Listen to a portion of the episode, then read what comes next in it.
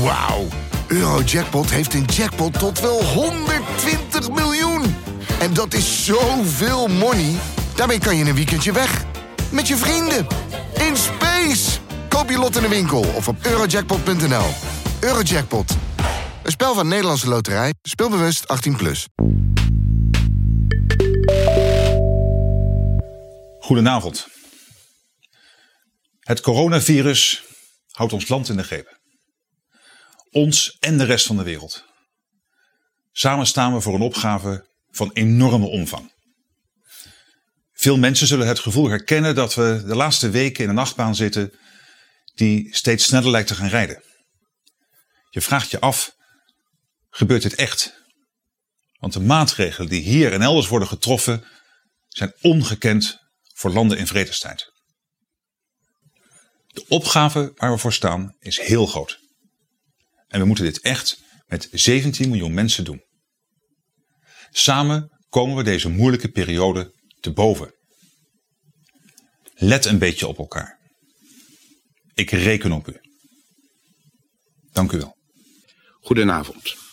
We moeten beseffen met elkaar dat we niet kunnen voortgaan met het verbruik van beperkte voorraden, brandstoffen en grondstoffen, zoals we dat in de laatste kwart eeuw hebben gedaan. Zo bezien keert de wereld van voor de oliecrisis niet terug. Dit is Betrouwbare Bronnen met Jaap Janssen.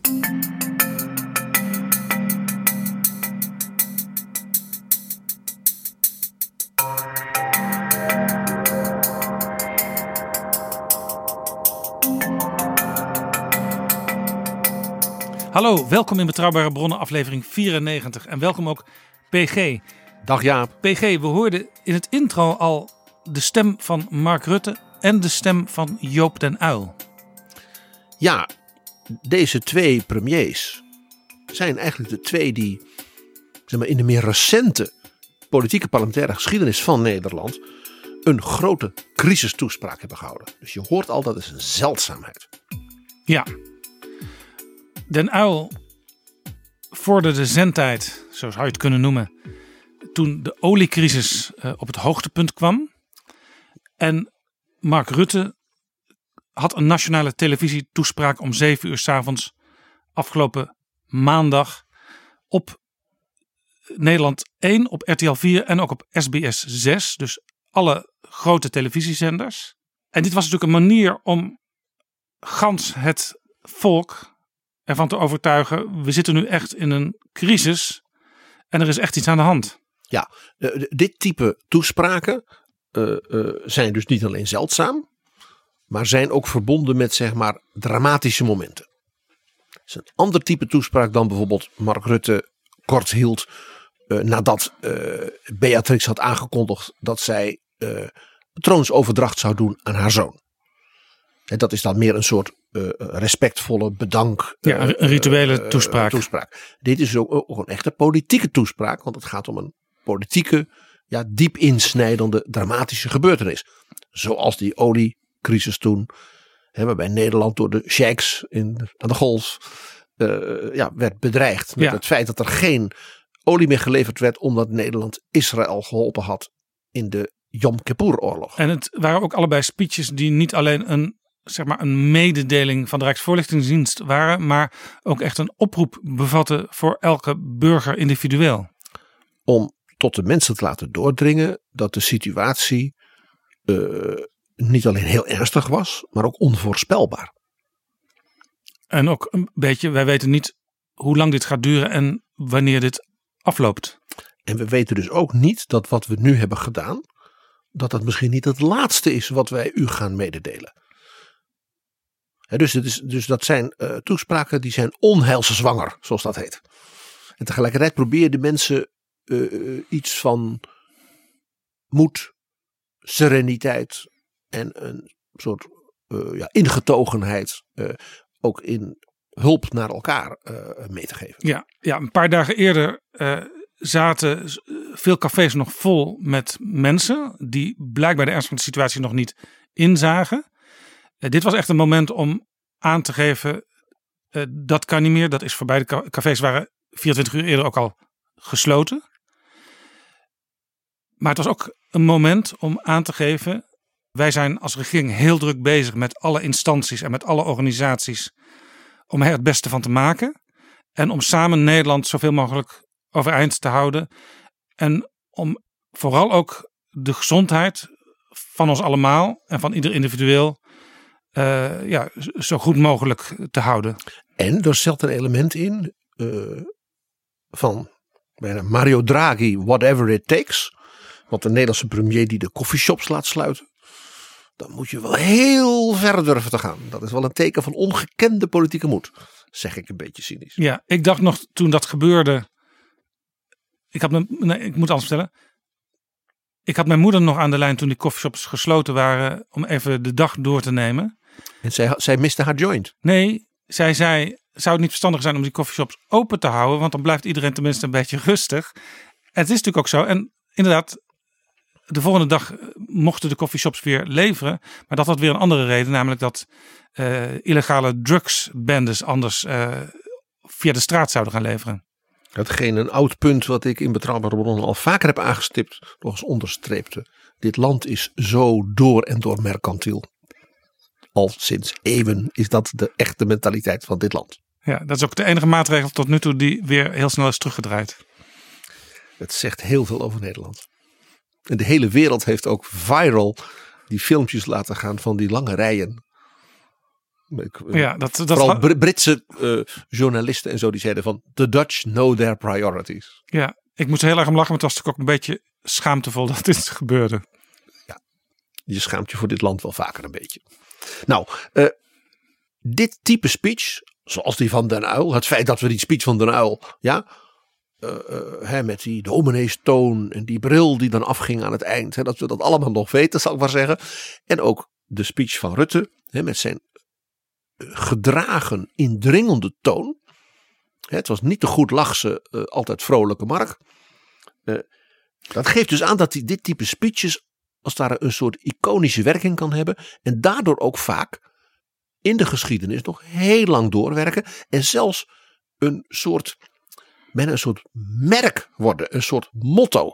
Nou wilde ik Jaap, uh, zeg maar, dat is vanuit dus de geschiedenis kijkend. Daar, als er een paar daarvan langslopen, waarom was dat? Wat, wat gebeurde er op dat moment? Waarom deed die leider op dat moment dan ook dit? He, waarom zei de persoon dit? Waarom zei de persoon niet dat? Ja? En dus ook wellicht uh, uh, een aantal inspiratiebronnen daarbij opsporen van de toespraak van Mark Rutte. Nog even aanstippen. Een week eerder had Rutte natuurlijk nog wel zijn bekende lach. En dat werkt vaak ook heel goed. Want als het land een beetje in de put zit. Dan heb je altijd nog de premier die toch weer de vrolijkheid brengt. Ik zag ook een uh, hele mooie tekening van Ruben Oppenheimer. Waar je Rutte zag in zijn toespraaksetting. In zijn torentje. En dat masker met, met het... die brede lach lag ernaast. Precies.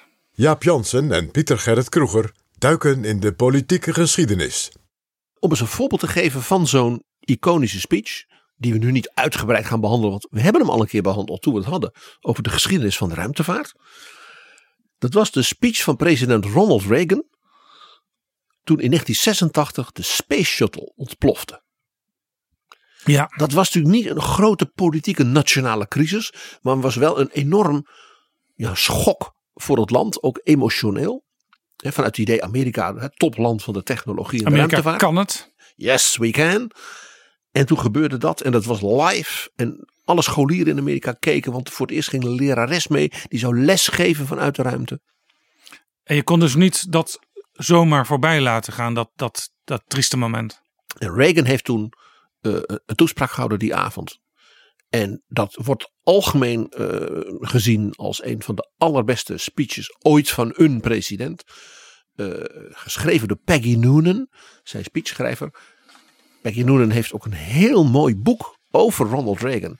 En haar ja, bijzondere relatie met hem. Omdat zij dus in poëtische taal, ook politiek, maar ook heel poëtisch, de, ja, de mens Reagan, ook een beetje de acteur Reagan, precies de woorden kon geven. Zodat hij...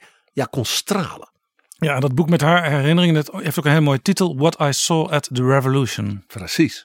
Zij is nu nog altijd een buitengewoon goede columnist van de, van de Wall Street Journal. Zeer aanbevolen. Ja, misschien moeten we haar eens uitnodigen voor betrouwbare bronnen. Oh, ik zou het geweldig vinden. Overigens, die speech van Reagan, die hebben we ook al besproken een tijd geleden al in aflevering negentien van Betrouwbare Bronnen. Toen jij uh, uitgebreid sprak over de ruimtevaartstrategie van onder andere Europa, maar ook van uh, de Verenigde Staten, van India, van China. Uh, en daar stipte jij dat ook aan. Ja. Die toespraak was dus daarom zo bijzonder, omdat hij als president uh, troost moest brengen, wat heel moeilijk is, hè, vanuit het Witte Huis achter zo'n, hè, met een camera. En ook de kinderen in Amerika, dus ja, ja die schok uh, uh, ja, moest duiden. En dat deed Reagan, ja, zoals hij dat ook natuurlijk vanuit zijn vak in Hollywood, uh, buitengewoon mooi. En uh, was ook heel poëtisch. Hij had dus een, aan het slot had hij een gedicht uh, van een jonge uh, vliegenier.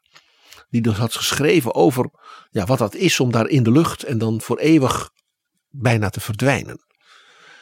En het is bekend dat Reagan toen, toen, toen die, dat, die dichtregel aan het slot had voorgelezen. Hè, dat toen de camera dus uitging. Dat Reagan toen in tranen achter zijn bureau zat.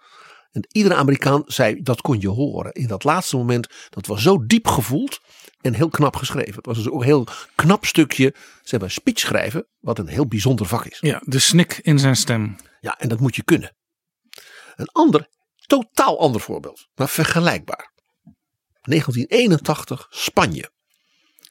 Franco is dood. Was dood. En die had aangewezen als opvolger een prins uit het huis Bourbon-Parma, Juan Carlos. De koning had dus wel democratisering toegestaan, maar werd natuurlijk toch gezien als een erfenis van de dictator. En van het oude koningshuis van daarvoor, dat nou ook niet bepaald als verlicht en vooruitstrevend bekend stond. Nee. En wat gebeurt er? Een aantal kolonels en zo, die pogen een staatsgreep tegen de nieuwe democratische regering. Ja, ik weet en het nog parlement. Het beeld in het parlement van uh, kolonel Tejero. Uh, zo'n man met zo'n snor, een soort Manuel uit... Uh... Hoe heet die Engelse serie ook al? Fawlty Towers. Fawlty Towers. Maar ook een beetje, dan, net als Franco, heel klein. Franco was heel klein en met een enorme uh, letterlijk en figuurlijk toeter. Ja. En het was uit een gruwelijk gezicht, want de parlementariërs doken achter hun, hun schotjes van hun bankjes. En hij stond daar uh, ja, met zo'n, met zo'n schietding in zijn hand. Met een pistool. En er was één parlementariër, die bleef gewoon zitten. En dat was Adolfo Suarez.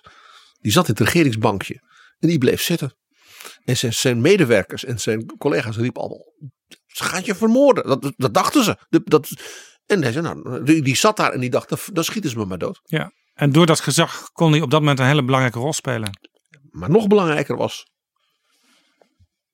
dat terwijl dus het parlement was bezet, ja, door die kolonels. En die dreigden dus uh, de democratische politici te vermoorden.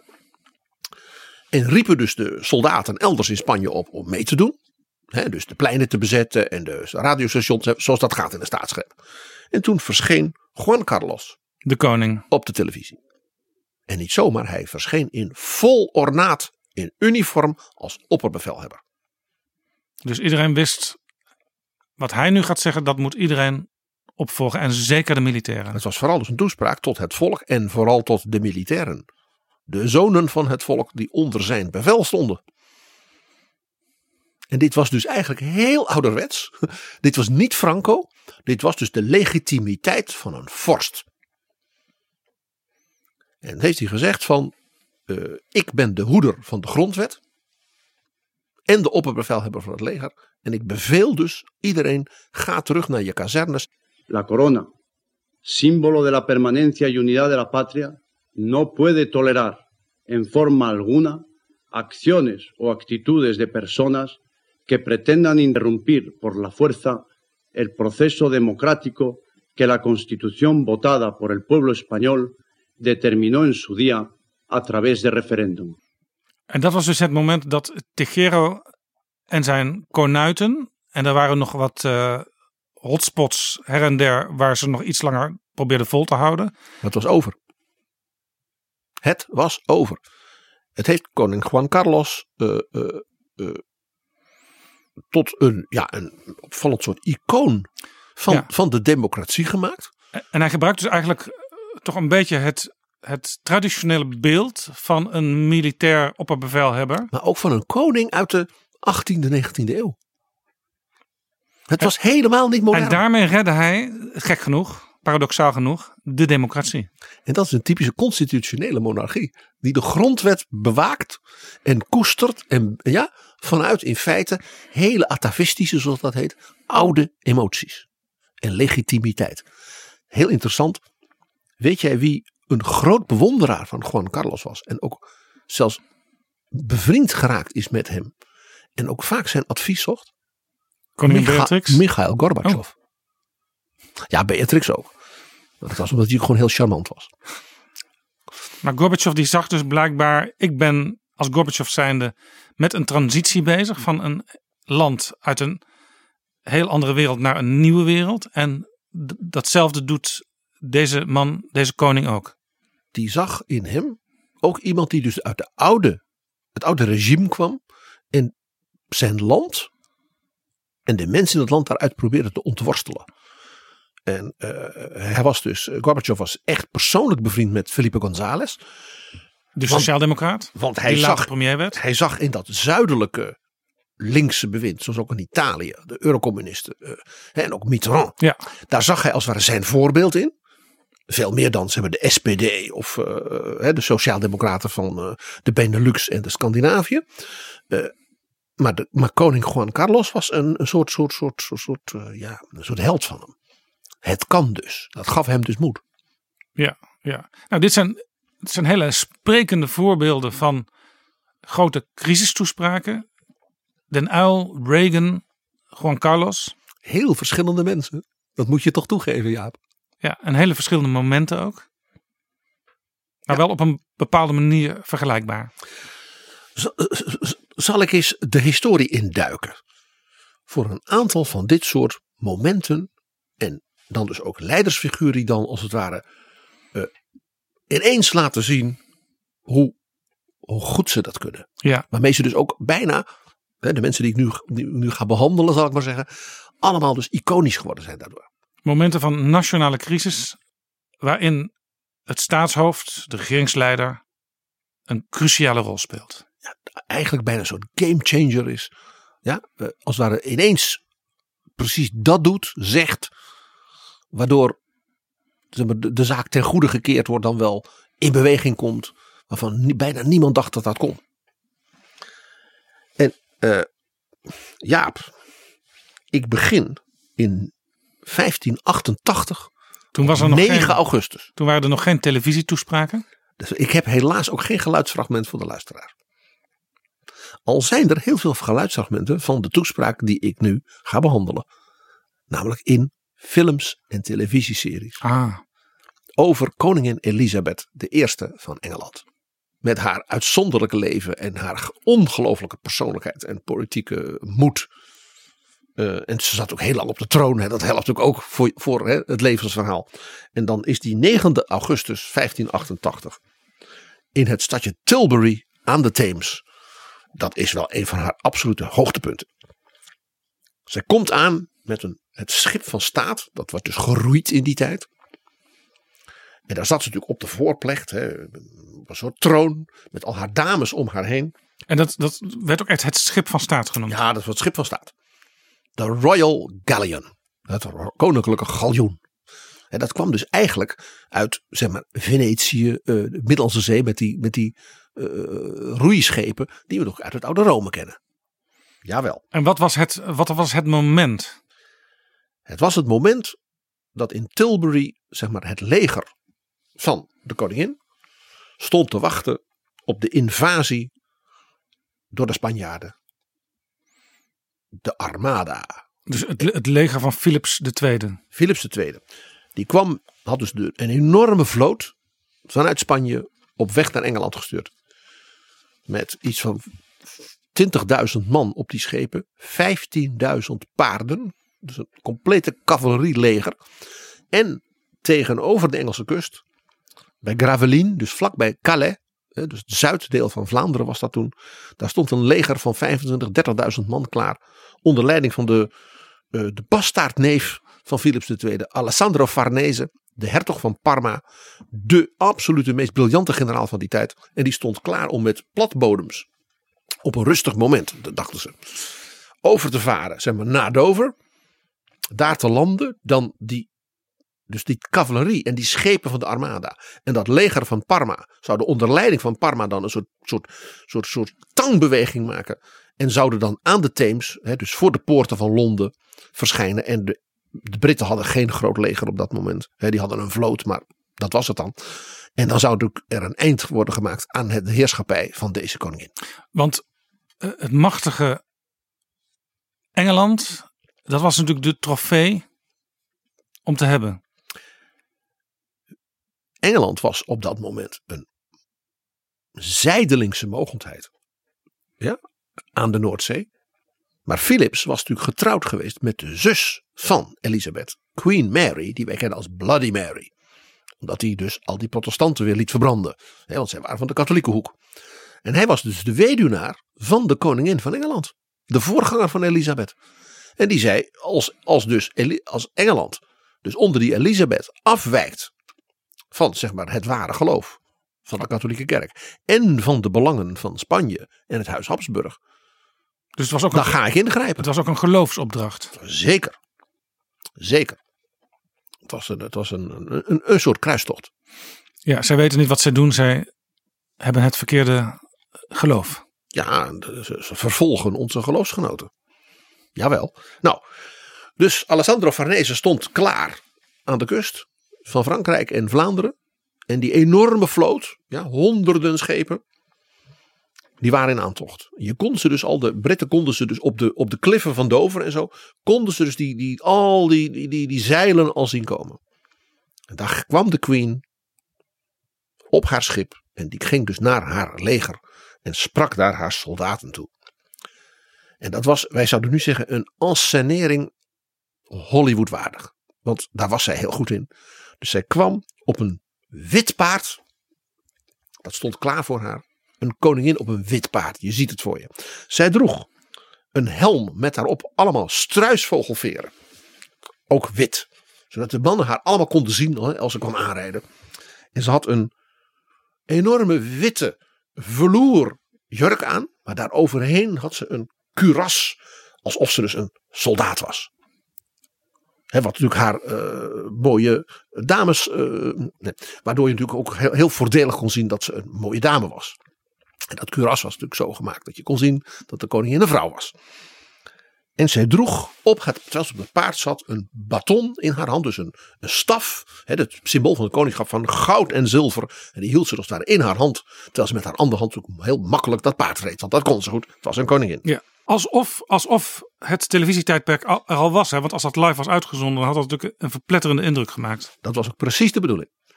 En een jonge edelman, die heeft later, die, die was een de assistenten van haar generaal was, de, de, de Earl of Leicester, die schrijft: She was like Pallas. Ze was als Pallas Athene. En je begrijpt wat een, wat een sterk beeld. De maagdelijke godin Athene, symbool van de wijsheid, symbool van de oorlog en natuurlijk het symbool van de stad Athene, de grote zeemogendheid. En dus het voorbeeld voor koningin Elisabeth, ja, van Engeland. En die Earl of Leicester, waar later Leicester Square in Londen naar genoemd is. Ja, en nog leuker, nog leuker. Hij was dus niet alleen de geliefde van Elisabeth de Eerste. Maar zij heeft toen Willem van Oranje was vermoord, vijftien vierentachtig, dus vlak daarvoor, heeft zij dus de Nederlanden geholpen door een leger te sturen onder leiding van Leicester. Om te voorkomen dat Spanje dus na die moord in één, twee jaar met die generaal, hè, de, de Alessandro Farnese van Parma, die zouden die zaak gewoon in één klap nu innemen. Ja. En Leicester is dus de opvolger geweest van Willem van Oranje als stadhouder. Dat idee, ik heb het al vaker over gehad, dat de Oranjes vanaf Willem de Zwijger dit land naar de, hè, naar de grootsheid hebben gebracht. Nee maar, nee, die, Leicester was een jaar of twee. Die rechtlijn is er helemaal niet. Exact. Maar die was nu terug, dus in Engeland, en was nu de generaal die dus zijn koningin, ook zijn geliefde, ontving Hè, met, met zijn duizenden soldaten. En zij kwam daaraan als een, ja, een filmster, zouden wij zeggen. Ja. Dat zag er geweldig uit. En alle uh, wachten die gaven als signalen van ze zijn onderweg, de Spanjaarden. En zij stond daar. Daar kwam ze. Zij was niet bang. En toen heeft ze een beroemde speech gehouden. Misschien de, een van de beroemdste speeches in de Engelse geschiedenis. En je zult merken, ik ga er een paar stukjes laten horen, voorlezen. Dat Churchill in negentien veertig, waar wij ook met Andrew Roberts toen over gesproken hebben. Over hoe hij toen zijn speeches deed. Dat hij die speech van koningin Elisabeth de Eerste in Tilbury, die heeft hij uitgebeend. Er is bijna geen regel in die speech waar je niet denkt, oh ja, dat, zoiets zei Churchill ook. Die greep dus terug op iets wat iedere Britse scholier, ja, iedere Brit kende uit zijn geschiedenis. Ja, dus kijk, wij zien Churchill geheel terecht als een hele grote held, een oorlogsheld. En als groot orator. Maar hij had dus ook het gezag uit het verleden van, in dit geval koningin Elisabeth de Eerste, uh, nodig om zijn eigen gezag te bouwen. Ja, hij kon dus als het ware teruggrijpen op uh, taal en emoties door taal opgeroepen, die als het ware iedereen meteen begreep. En hij zette zich dus in de traditie van zoals toen de Virgin Queen alleen stond tegen die wereldmacht Spanje van het Huis Habsburg. We hebben het er onlangs over gehad. De, Habsburg, de koning van Spanje heb ik altijd geëerd. Zo machtig waren ze. En die kwamen nu dus met alles wat ze hadden. Ja, hun, hun enorme vloot en dat enorme leger onder leiding van de nummer één generaal, ja, van die tijd. En daar stond deze vrouw alleen. Ja, helemaal in het wit. Ja, zelfs de pluimen op haar helm waren wit. Je begrijpt waarom. Symbool van de maagdelijkheid. He, vandaar dat de jongen zei, ze was als Athene. Ze was de godin. Precies dat wat ze, wat ze wilde. En Churchill ook. He, wij staan alleen als Engeland. Maar wij laten ons. We shall never surrender. Ja. Heel herkenbaar. Ze begon als volgt. Wat zeg je nou als koningin tegen twintigduizend soldaten? Hallo kerels? Nee. My loving people. Het eerste, haar eerste woorden gaan over liefde. Wauw. Dus hier spreekt een vrouw tot die mannen. Mijn geliefde volk. Mijn liefhebbende volk. Mijn geliefde volk. En dan zegt ze, ik ben gekomen en dan... Ze schreef haar speeches zelf, dat weten wij. Ze was een zeer begaafde literaire vrouw. Ze schreef gedichten in het Italiaans. Ze schreef in het Latijn. Dat was een buitengewone vrouw. Terwijl ze toch ook wel waarschijnlijk honderden mensen in dienst had om haar te helpen bij, ja, het schrijven bijvoorbeeld. Natuurlijk had zij haar ambtenaren en wat dan niet. Maar dit soort dingen, als het parlement toespraak, die speeches schreef ze zelf. En dan zegt ze, zo'n zin waar je denkt, je hoort meteen Churchill. Let tyrants fear. Laat tirannen sidderen. Maar als je toch zo, als je zo doet, hè? Ja. En dan zegt ze, ik heb mij altijd zo opgesteld, hè? Under God, natuurlijk, hè? Dat mijn grootste kracht en safeguard, dus garantie, is in the loyal hearts and goodwill of my subjects. Dus mijn verdediging tegen de tirannen is de, het trouwe hart en de goede wil van mijn onderdanen. En dan gaat ze als volgt verder. Naar die bijna, jij zou bijna een motto. Drie woorden, hè?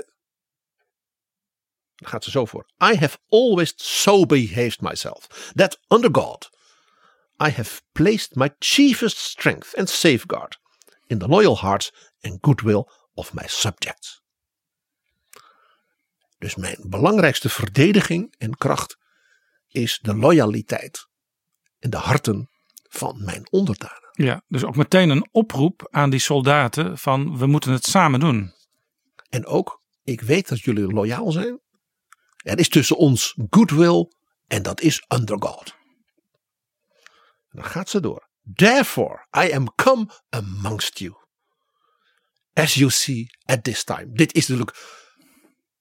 Ze zegt, ik ben daarom naar jullie gekomen. Zoals je kunt zien, ze stond daar natuurlijk, ja, als... He, als die godin Athene op dit moment.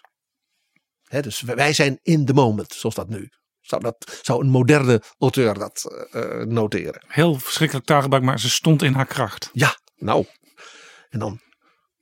Resolved in the midst and heat of the battle, to live and die amongst you all, to lay down for my God and for my kingdom and my people, my honor and my blood, even in the dust. Probeer je in te denken dat deze vrouw dat zo zegt van: ik ben hier gekomen in de hitte van de strijd, the heat of the battle. Die term, ja, bestaat tot de dag van vandaag, mede dankzij deze speech. Ja.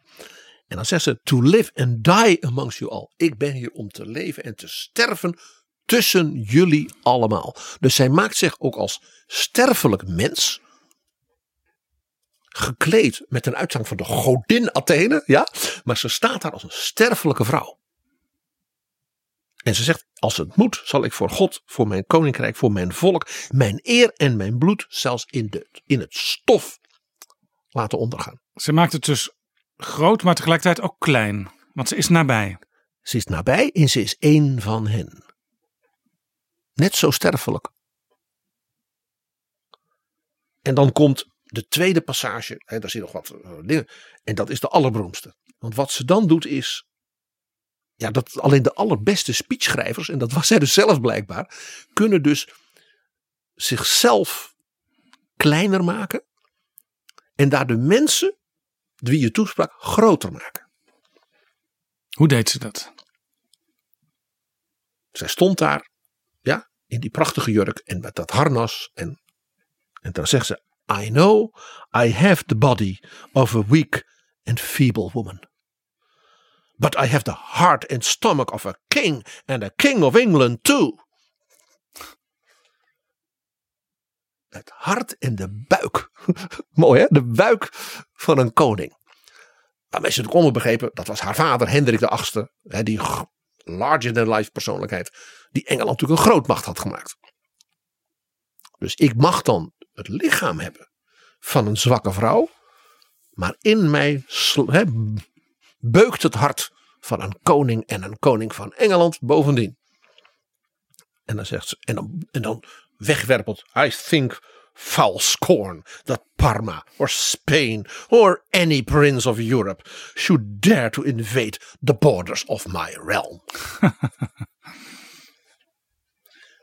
Let op, de Virgin Queen zegt: wie denken die mannen wel dat ze bij mij kunnen binnendringen? Dit moet je ook heel seksueel zien. Die kerels, die, ja, ze maakten het spannend. Zij verdedigden dus de maagdelijkheid van deze godin Athene, ja. Virgin Queen. Met tegelijkertijd een mannelijk beeld, de stomach of a king. Ja, vooral die stomach is zo mooi. Dat is zo sterk. Ja? En dan komt het slot. Je begrijpt, dit ging het slot. Toen denk je, hoe overtref je dit? Nou, ja hoor, dat konden ze. I myself will take up arms. I myself will be your general, judge and rewarder of every one of your virtues in the field. By your concord and your valor in the field, we shall shortly have a famous victory over these enemies of my God, of my kingdom and of my people. Ik ben zelf jullie generaal. Ik strijd zelf. En ik ben dus ook de rewarder. Ik beloon ook jullie virtue. Ja, dus jullie moed, jullie deugd. In ja. het veld. Ja. We, we vechten echt samen. En dan krijgen we dus shortly a famous victory. Dan gaan wij binnenkort enorm winnen. Moet je nagaan dat dus de, de, de grootste vloot. Ja, en de nummer één generaal van de wereld staan op de stoeprand. En je zegt tegen die kerels: niks aan de hand. Nou, net niet, maar wij gaan een famous victory. Ja, nu begrijp ik overigens ook waarom koningin Beatrix de Willemsorde weer wilde gaan uitreiken met een ridderslag erbij. Dat heeft toch een beetje iets van uh, de moeder van het totaal willen zijn. Ja, ja, maar dat is, er is een groot verschil met Elisabeth. Elisabeth was hier niet de moeder des vaderlands. Maar zij, zij, zij zegt wel: ik ga jullie ook belonen voor alles wat wij nu samen tot stand gaan brengen. Want ik ben jullie generaal. Ik ga mijn, mijn honor en my blood, ja, in de dust gooien als dat moet. Dat is toch iets anders. Zij bleef de virgin. Dus zij zou nooit moeder worden. Zij, zij was iets hogers. de Virgin verwijst natuurlijk ook naar de maagd Maria. Laten we er niet omheen draaien. Ja, wat, wat wel overigens wel weer een heel katholiek beeld is. Ja, maar wel ook dus een, een soort goddelijke status. Athene, Maria uh, en de Virgin Queen.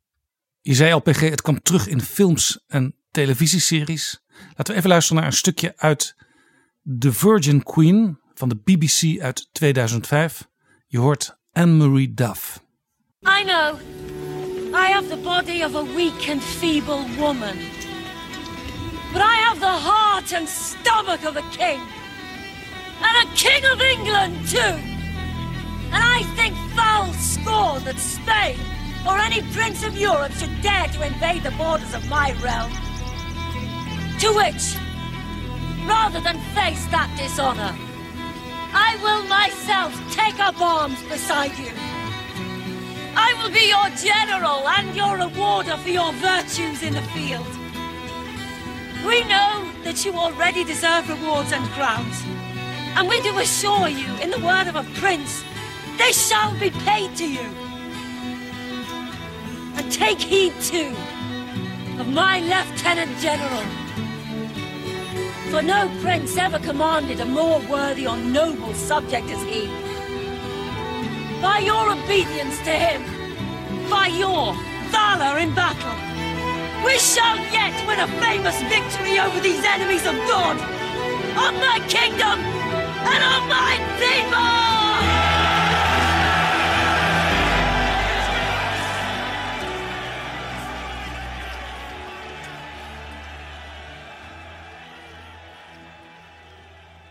Nou, toen dus die armada, hè, zoals we weten, uh, de mist in ging, letterlijk en figuurlijk. Uh, hè, de, de, toen was natuurlijk de koningin Elisabeth mede don, door deze speech. Ja, hè, de propaganda natuurlijk ook van haar hof. En uh, hè, die, die kende geen, geen, geen einde meer. Dus uh, haar, het beroemdste portret van haar, dat heet ook het Armada-portret. Dan zit ze dus ook in, haar, in een enorme jurk. En dan zie je door het raam, zie je dus die schepen als het ware ten onder gaan. En dus he, al, dat, dat portret heeft allemaal symbolen die, dus, die teruggrijpen ook op deze speech. Ja. En zij weten vanaf dat moment was een van haar bijnamen Gloriana. Nou, Gloriana. Gloriana. Want er was natuurlijk geen grotere glorie dan ook de allermachtigste koning hè, op aarde. Met dat wereldrijk, hè, Philips de Tweede. Zo volstrekt de, letterlijk ook de mist in te laten gaan. Ja. Die armada ging de mist in. Wat, wat gebeurde er werkelijk op dat moment? De armada kwam dus voor de Engelse kust.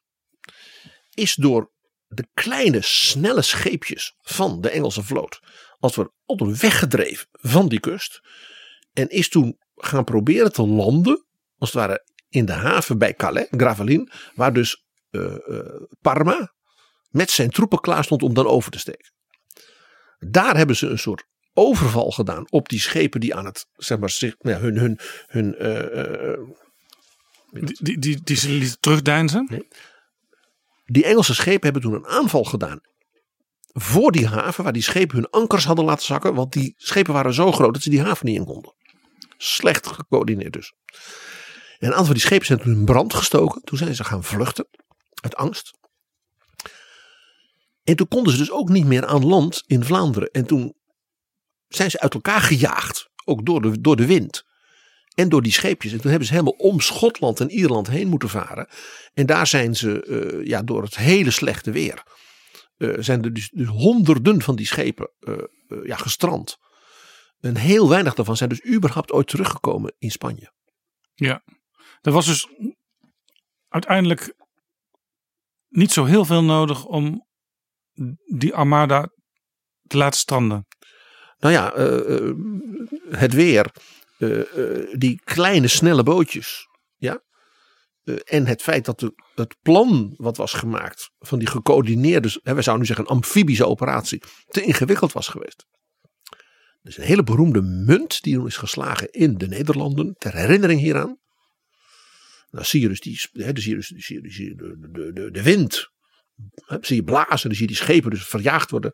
En daar staat, op de rand staat er: Gods adem heeft ze verstrooid. Prachtig. En als je meer wil weten over de koningen van Spanje die wij altijd hebben geëerd, dan kun je onze aflevering negenenveertig beluisteren. En zoals altijd uh, staat in de beschrijving van de aflevering waar je nu naar luistert ook een link naar die aflevering. Dus koningin Elisabeth de Eerste, ook in zekere zin wel hè, dus een iconische uh, uh, vorst hè, die op zo'n moment woorden vindt die dus de harten van haar volk raakt en tegelijkertijd haar eigen positie hè, als, als, als ja, de top van de natie nog eens onderstreept. Ja. Let tyrants fear, ja. Laat tirannen vrezen. Met permissie toch een heel ander beeld dan Elisabeth de Tweede met haar tasje. Tijden zijn anders. Dit is Betrouwbare Bronnen. We gaan nu een paar eeuwen later. Ja, want we gaan van vijftien achtentachtig naar negentien drieëndertig. En we gaan naar eigenlijk deze dagen in dat jaar. Dus precies zevenentachtig jaar geleden. Ook een belangrijk crisismoment in de historie. Diepe, diepe crisis. In de economie. En ook eigenlijk in het overeind houden van de staat in de Verenigde Staten. En net is ingehuldigd begin maart Franklin Delano Roosevelt tot de nieuwe president. Ja, de man waarvan wij nu weten dat hij heel veel gedaan heeft om de economie weer de sporen te geven. En vervolgens dus Amerika weer zo op het, ja, zeg maar, op het paard getild had. Dat het die wereldmacht kon worden. En ook de industriële power had. En ook de, hè, de in, innovatie technologisch die enorm was aangemoedigd. Om dus vervolgens uh, Nazi-Duitsland en Japan te verslaan. En daarmee ja, dus de, de, de absolute nummer één mogendheid in de wereld worden. Maar het begon met, en dat is het thema van deze aflevering van Betrouwbare Bronnen, met een, een diep, toespraak. Precies, met een diepe, diepe crisis. De president was ingehuldigd, hè, dus zeg maar op iets van, van vier maart. En ging meteen als een gek te werk. Want zijn voorganger Hoover had heel veel laten liggen. Die dacht, de kapitalistische economie gaat allemaal vanzelf. Dan wordt het wel beter. En hij zei, dat, nee, dat gaat niet beter. Dus hij heeft een heleboel noodmaatregelen aangeno- aangenomen. En een ingrepen gedaan die in zekere zin een beetje lijken op wat Mark Rutte in zijn speech, dus deze dagen, aan het toelichten was. Om je een voorbeeld te geven. President Roosevelt had afgekondigd dat alle banken in Amerika zouden worden gesloten tot nader orde. Want die zei, de banken gaan allemaal failliet. Wat je gaat krijgen is dat de mensen het geld van hun uh, rekening gaan halen. Zoveel contanten, zoveel liquiditeit is er niet. Dat leidt dus tot de volledige collapse van het financieel systeem. Dus alle winkels gaan failliet enzovoort. Ja, zoals je de afgelopen week ook een paar keer in Amerika hebt gezien dat Wall Street even werd stilgelegd. En dat je nu ziet dat uh, mevrouw Lagarde, uh, Wopke Hoekstra, uh, Peter Altmaier allemaal zeggen van uh, whatever it takes. Dus wat gebeurt er? De president die zegt alle banken dicht. En die dient een wet in bij het congres. De Emergency Banking Act, nou het woord zegt het al. Die wordt meteen aangenomen. En hij introduceert in die wet een, een nationaal, dus een federal, ja, dus niet van de vijftig staten, maar van de president, depositoverzekering. Dus ja. Geld wat is ingelegd in een bank, dus ook, ook uh, leningen, ook hypotheken, krijgen dus een verzekering van de staat. Ja. Dat was iets heel nieuws. Belangrijk moment. Kun je ook vergelijken met de Europese Unie, hoe die opgebouwd wordt. In crisismomenten komen er plotseling nieuwe maatregelen, nieuwe systemen. Amerikaanse, het Amerikaanse idee was natuurlijk een hele belangrijke, zware rol voor de, de staten van Amerika. Een federaal land, zoals Duitsland ook een federaal land is. Maar in crisis kwamen er toch forse maatregelen die alles overstegen. Maar dat was dus de, het beleid van Roosevelt. Dat was niet het beleid van zijn voorgangers. Roosevelt was in vele opzichten een grote innovator. En dat blijkt ook wat hij toen deed. Want hij maakte bekend, nadat dus die Emergency Act was aangekomen en dat depositoverzekeringssysteem dus was aangelegd, zei hij, de banken kunnen dan dus weer open binnen enkele dagen. En u kunt, de bevolking kan er zeker van zijn dat het allemaal goed komt. Dan is het, hoe ging je dat doen? Hij heeft zich op zondagavond twaalf maart om tien uur 's avonds in Washington, zodat alles in het westen daarvan, ja, het eerder in de avond was, heel slim, live tot het Amerikaanse volk gericht via de radio. Ladies and gentlemen, the president of the United States. Radio was toen natuurlijk iets heel nieuws. Lang niet alle Amerikanen hadden een radio, want hele grote delen van Amerika, het platteland, hadden geen stroom. Niettemin luisterden zestig miljoen mensen. De Verenigde Staten had op dat moment denk ik iets van honderd, honderdtien miljoen inwoners. Dus eigenlijk bijna elke volwassene die ergens in de buurt van zeg maar, stroom was en een radioapparaat, uh, uh, die luisterde. Ook dat is vergelijkbaar met wat er deze week gebeurde. Ruim zeven miljoen kijkers voor premier Rutte. Precies. Het was dus een absoluut record voor dat nieuwe medium. Dat is ook een belangrijk punt. De president koos er dus voor om dat nieuwe medium te gebruiken en eigenlijk te testen of hij hiermee een volkomen nieuw middel had om zeg maar letterlijk te communiceren met de kiezer. Hij ging eigenlijk kijken, werkt het zoals ik vermoed dat het zal werken? Hij had als gouverneur van New York tussen achtentwintig en tweeëndertig het ook een paar keer gedaan en had daar hele goede zeg maar, recensies op gekregen. Ook doordat hij in staat was, uh, dat had helemaal met zijn persoonlijkheid te maken, in buitengewoon heldere taal, in combinatie met een zeer aristocratische uitstraling in de manier waarop hij sprak, uh, zeg maar, de mensen te raken. He, er sprak een man van allure, met groot optimisme en geloof in de toekomst, maar tegelijkertijd heel helder en ook heel scherp.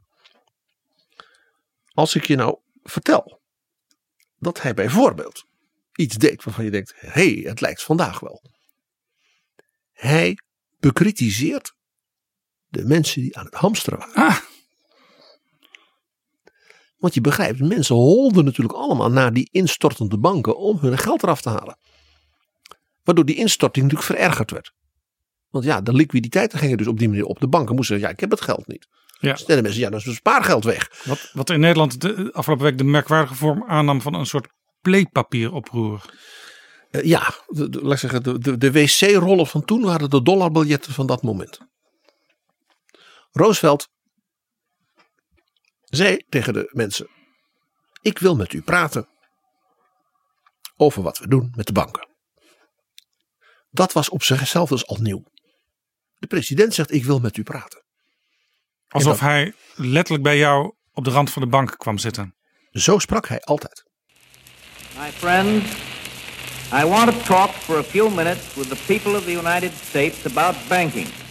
To talk with the comparatively few who understand the mechanics of banking, but more particularly with the overwhelming majority of you who use banks for the making of deposits and the drawing of checks. I want to tell you what has been done in the last few days and why it was done and what the next steps are going to be. Het was een gesprek in de vorm van een kleine monoloog. Maar hij deed het zo dat hij als het ware voortdurend ja, in een soort van dialoog door te zeggen van u begrijpt dit en dit en dit en dit. Velen zullen vragen dat en dat en dat. Zodat de mensen, hij nam de mensen mee door zijn beslissingen. Zullen we even een klein stukje luisteren? And it is my belief that hoarding during the past week has become an exceedingly unfashionable pastime in every part of our nation. It needs no prophet to tell you that when the people find that they can get their money, that they can get it when they want it, for all legitimate purposes, the phantom of fear will soon be laid. F D R op twaalf maart negentien drieëndertig. Via de radio. Iets heel nieuws. En toen pakte hij die hamsteraars aan. En dat deed hij dus niet zoals Macron deed door schande en bar te roepen. Ja, Macron was een beetje streng, hè? Ja, dat, dat, is, dat, dat is prachtig. Maar F D R was een man van een andere, ik zei, wat andere allure. Was een aristocraat. Dus die ging ze bespotten. Beetje Engels. Ja, ja, het was een aristocraat. Ja, uit de Hudson Valley. Ja, ja. Franklin Roosevelt sprak met een enorme hete aardappel in de keel, zoals een Amer- zouden de Amerikanen zeggen. Toen zei hij dus dit. It is my belief that hoarding during the past week has become an exceedingly unfashionable pastime. Prachtig. Het is mijn overtuiging dat hamsteren de afgelopen week ontzettend onmodieus geworden is. Met andere woorden, mensen die het nu nog doen, die, die zetten zichzelf voor gek. Juist. En hij zegt, kijk, it needs no prophet to tell you. Dat is ook mooi, hè? Je hoeft geen profeet te zijn om u te zeggen dat als nu die banksanering van mij gedaan is en die banken gaan weer open, dat iedereen zal zeggen, wij hoeven nergens meer bang voor te zijn. The phantom of fear will soon be laid. Prachtig beeld. Het fantoom van de angst, het is geen echte angst, het fantoom van de angst zal snel ja, begraven zijn. Dus hij pakt die hamsteraars ja, daar waar het zeer doet en geeft de anderen, die allemaal zeggen nee, dat doe ik niet, natuurlijk niet, het gevoel van je hoeft niet bang te zijn. Nee, hij zet eigenlijk de fatsoensnorm op dat moment. Ja, maar niet uh, in een soort bestraffend negativisme. Nee. Dus heel, je, je, kunt er nog je, wel be- je kunt er nog een beetje mee lachen. Je moet wel durven. Hè? Je allereerste toespraak als president. Ja, via dat nieuwe medium dat je het zo probeert. Zeer gedurfd. En dan uh, ook heel nuchter. I do not promise you that every bank will be reopened, or that individual losses will not be suffered. But there will be no losses that possibly could be avoided. And there would have been more and greater losses had we continued to drift. I can even promise you, promise you salvation for some at least of the sorely pressed banks.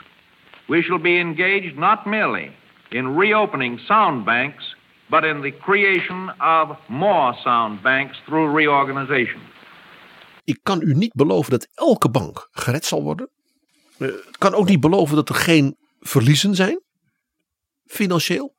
Nou ja, iedereen begreep hè, in die diepe, diepe crisis dat een president die belooft dat er geen verlies zouden zijn, dat je die president vooral niet moest geloven.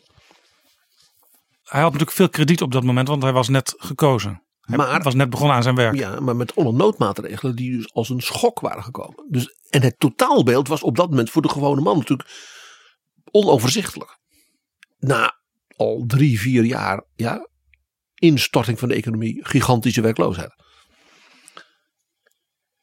En hij zegt dus ja, ik ga niet beloven dat het allemaal helemaal meteen in één keer goed is. Maar zegt hij, I can promise you salvation for some at least of the sorely pressed banks. We shall be engaged not merely in reopening sound banks, but in the creation of sound banks. Hij zegt dus ik heb niet alleen maar dus de rommel opgeruimd, maar door die Emergency Act zijn de banken die dus blijven, die zijn dus gezond. Dus u kunt weer geld inleggen en u, kunt het, hè, u gaat vooral niet hamsteren, want we hebben weer dan een gezond banksysteem. Ja, doet ook een klein beetje denken aan de bankencrisis tweeduizend acht tweeduizend negen, waar we toen nog beelden hebben van uh, minister van Financiën Wouter Bos en premier Balkenende, die in overleg met de Belgen ook allerlei noodmaatregelen moesten nemen. Zullen we even, P G, luisteren naar het slot van die speech? Ja, want daar hoor je dus de, zeg maar, de Franklin Roosevelt zoals hij de geschiedenis inging. De man van het onverwoestbaar optimistisch zelfvertrouwen. En ook een beetje de aristocraat. En dan let vooral op dat allerlaatste wat hij zegt. Want daar hoor je dat dit type speech tot in de speech van Mark Rutte van de voorbije dagen doorklonk. Wij luisteren. Confidence and courage are the essentials of success in carrying out our plan. You people must have faith. You must not be stampeded by rumors or guesses. Let us unite in banishing fear. We have provided the machinery to restore our financial system, and it is up to you to support and make it work. It is your problem, my friends, your problem no less than it is mine. Together we cannot fail.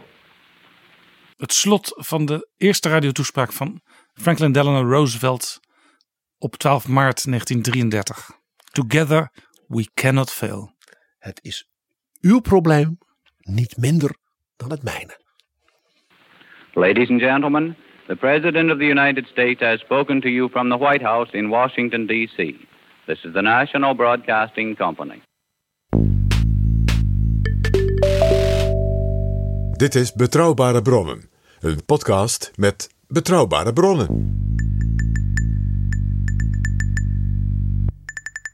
We zijn bezig aan aflevering vierennegentig en we praten over grote speeches op grote momenten.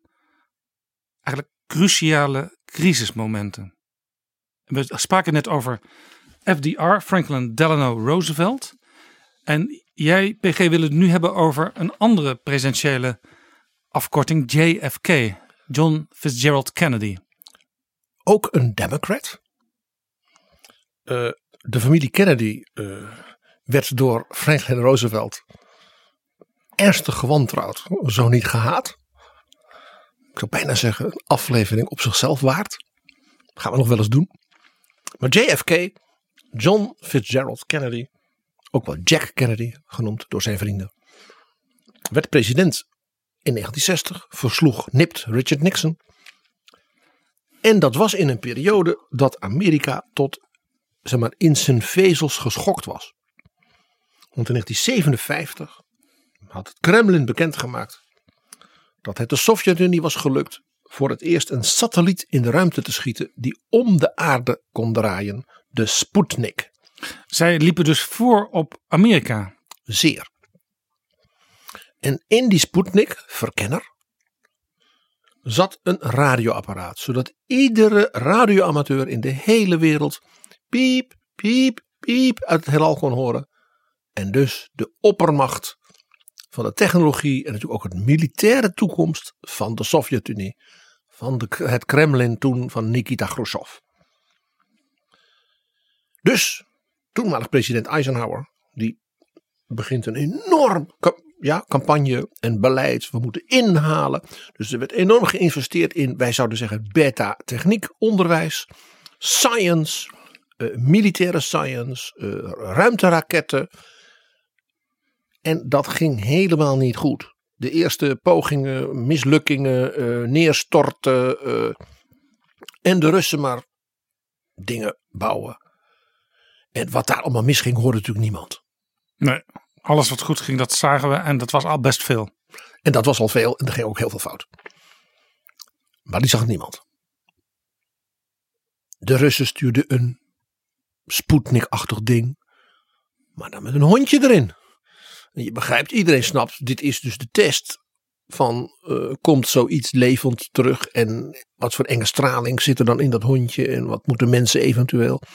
En de Sovjet-Unie bleef maar voorop lopen. Het eerste ding dat op de maan crashte, het eerste ding dat zelfs naar Venus ging, het eerste ding, nou je voelt hem al.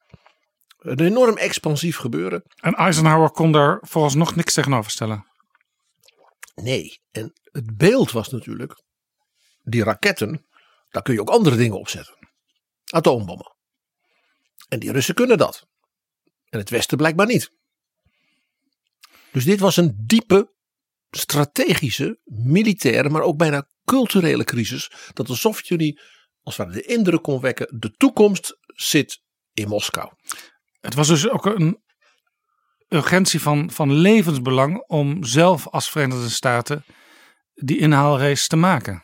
Ja, en dus de bevolking en de economie als het ware ja, zo te richten uh, dat er naast hele grote ijskasten ook hele slimme raketten gebouwd werd. En dus de universiteiten, de instituten, de slimste mensen. Ja. Nou, ze hadden, zoals je weet, uh, uh, mensen geïmporteerd uit Nazi-Duitsland, om het even wat cynisch te zeggen. Ja, Werner von Braun. De technologen. Die dus die V twee's voor Hitler hadden gemaakt. Ach ja. En daar bouwde men op voort. Dus ook daarin liep men in feite dus qua model ernstig achter. Nou, Kennedy was nog niet president. Of de volgende zeg maar, enorme morele en politiek-technologische dreun kwam.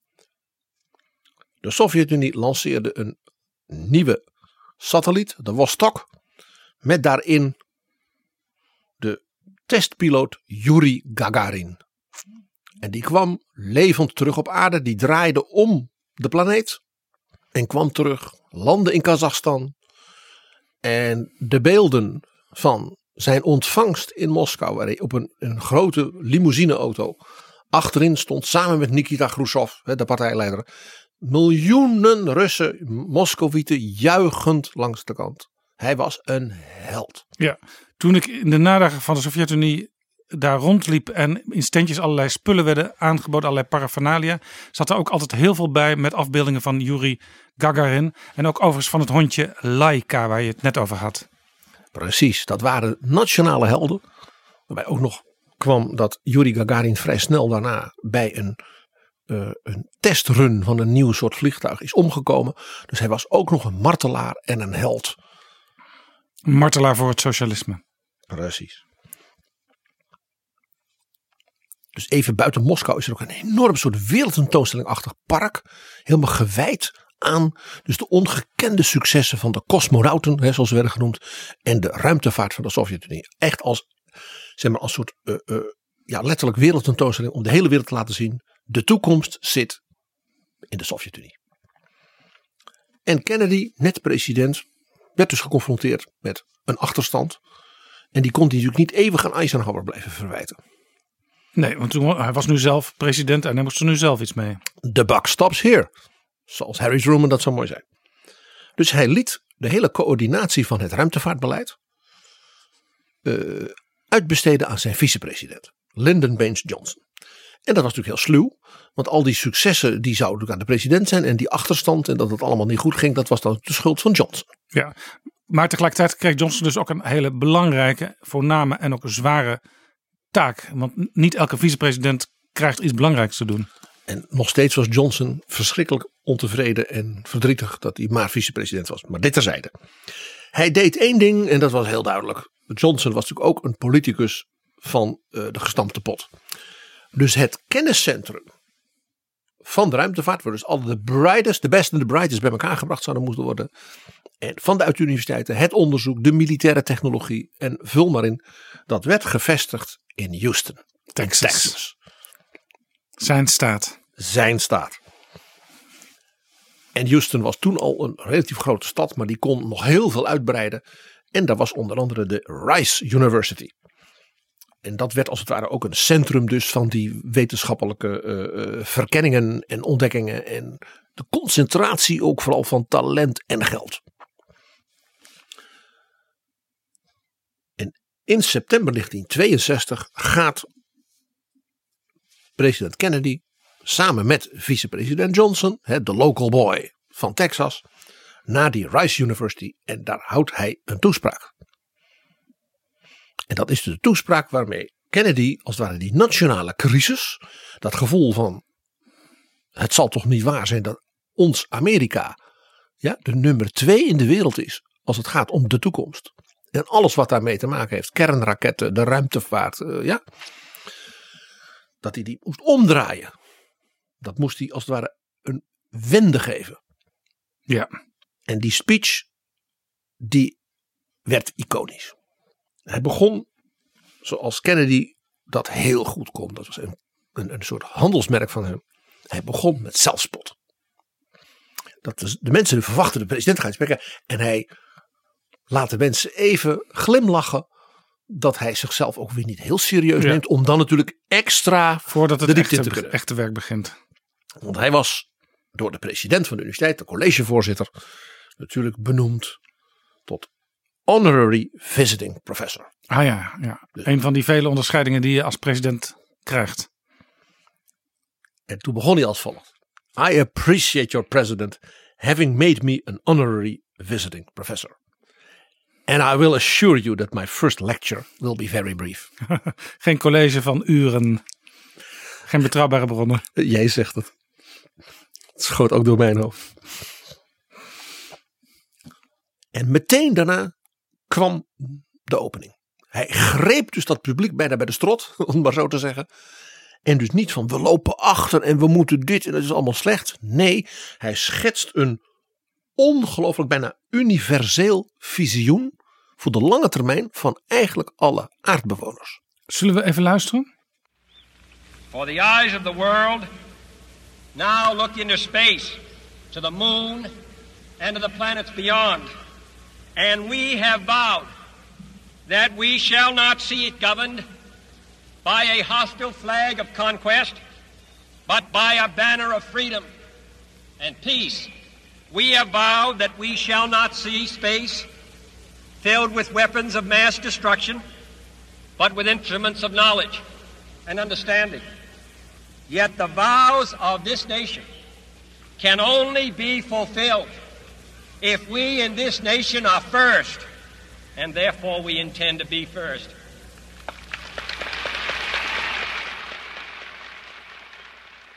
J F K in Houston, Texas op de universiteit. En hij zegt dus, hè, we have vowed. Ja, ik, ik heb gez, gezworen dat we dus de, de ruimte niet zullen vullen met weapons of mass destruction. Dus met kernwapens, want daar gaat het om. Maar met instrumenten van kennis en begrip. En dan zegt hij, maar da, deze eed van de natie kunnen we alleen doen als wij daar als eerste zijn. We intend to be first. Iedereen daar aanwezig. En de luisteraars de rest in het land hebben. Maar dat zijn we niet. Nee. Dus iedereen dacht van, hé, hey, wat zou die nog meer gaan zeggen? Maar voordat hij dat deed, ging hij nog een slag de diepte in. Waarom? Waarom moet Amerika eerst zijn? Kunnen we niet nog betere, mooie, snelle auto's, ijskasten, televisies bouwen? En als die Russen daar dan met zo'n dingetje dat piep, piep, piep in dat heelal zegt, nou ja, dan doen ze dat maar. Wat, waarom is dit zo'n universeel thema? He, dat de president dus niet als een soort nationalistisch iets, maar als iets mondiaals. En eigenlijk als het lot van de mensheid, als het ware bijna. Dat is natuurlijk zeer gewaagd. Ja, wat, wat zei hij daarover? Heel mooi.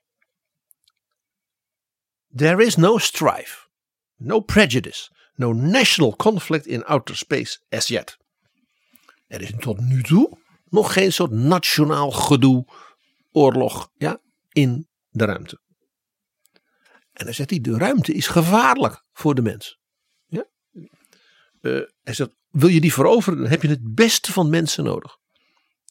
En dat betekent dat we dus als vreedzame landen, vreedzaam met elkaar kunnen samenwerken om die ruimte te veroveren. Dus het veroveren van de ruimte was een vredesproject.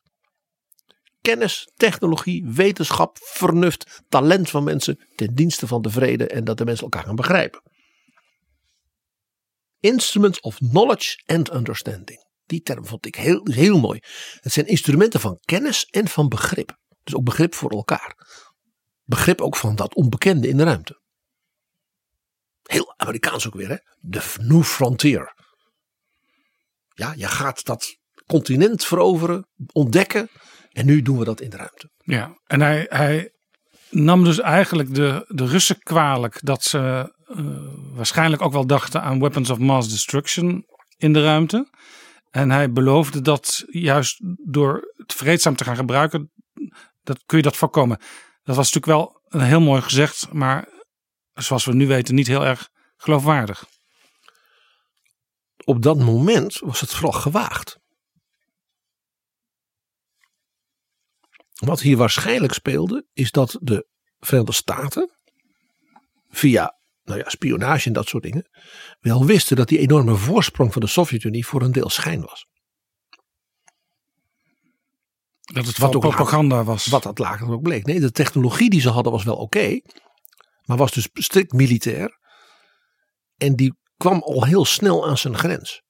Dus de achterstand van de Verenigde Staten kon, mits men dat slimme land met al die vrijheid en dat ingehaald worden en snel ook uh, iets erbovenop uh, leggen. Dat was natuurlijk wat Kennedy uh, beoogde. En waarom dus Johnson dus al die kennis, ja, al die slimme mensen daar hè, naar Houston bracht. Zodat de bevolking van Texas hem bovendien ook heel dankbaar zou zijn. Want politiek hè, was het natuurlijk een totaal politiek dier. Dus hij zegt dan vreedzame samenwerking van de slimste mensen, technologie. Is goed voor de mensheid en is een avontuur.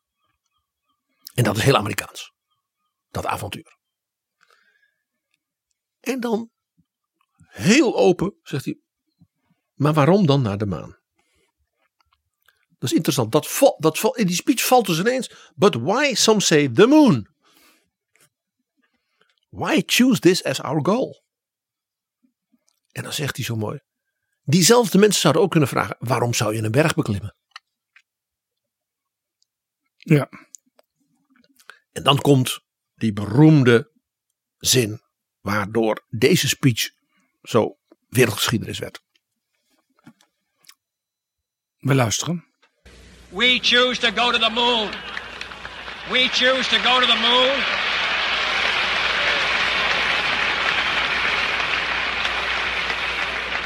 We choose to go to the moon in this decade and do the other things.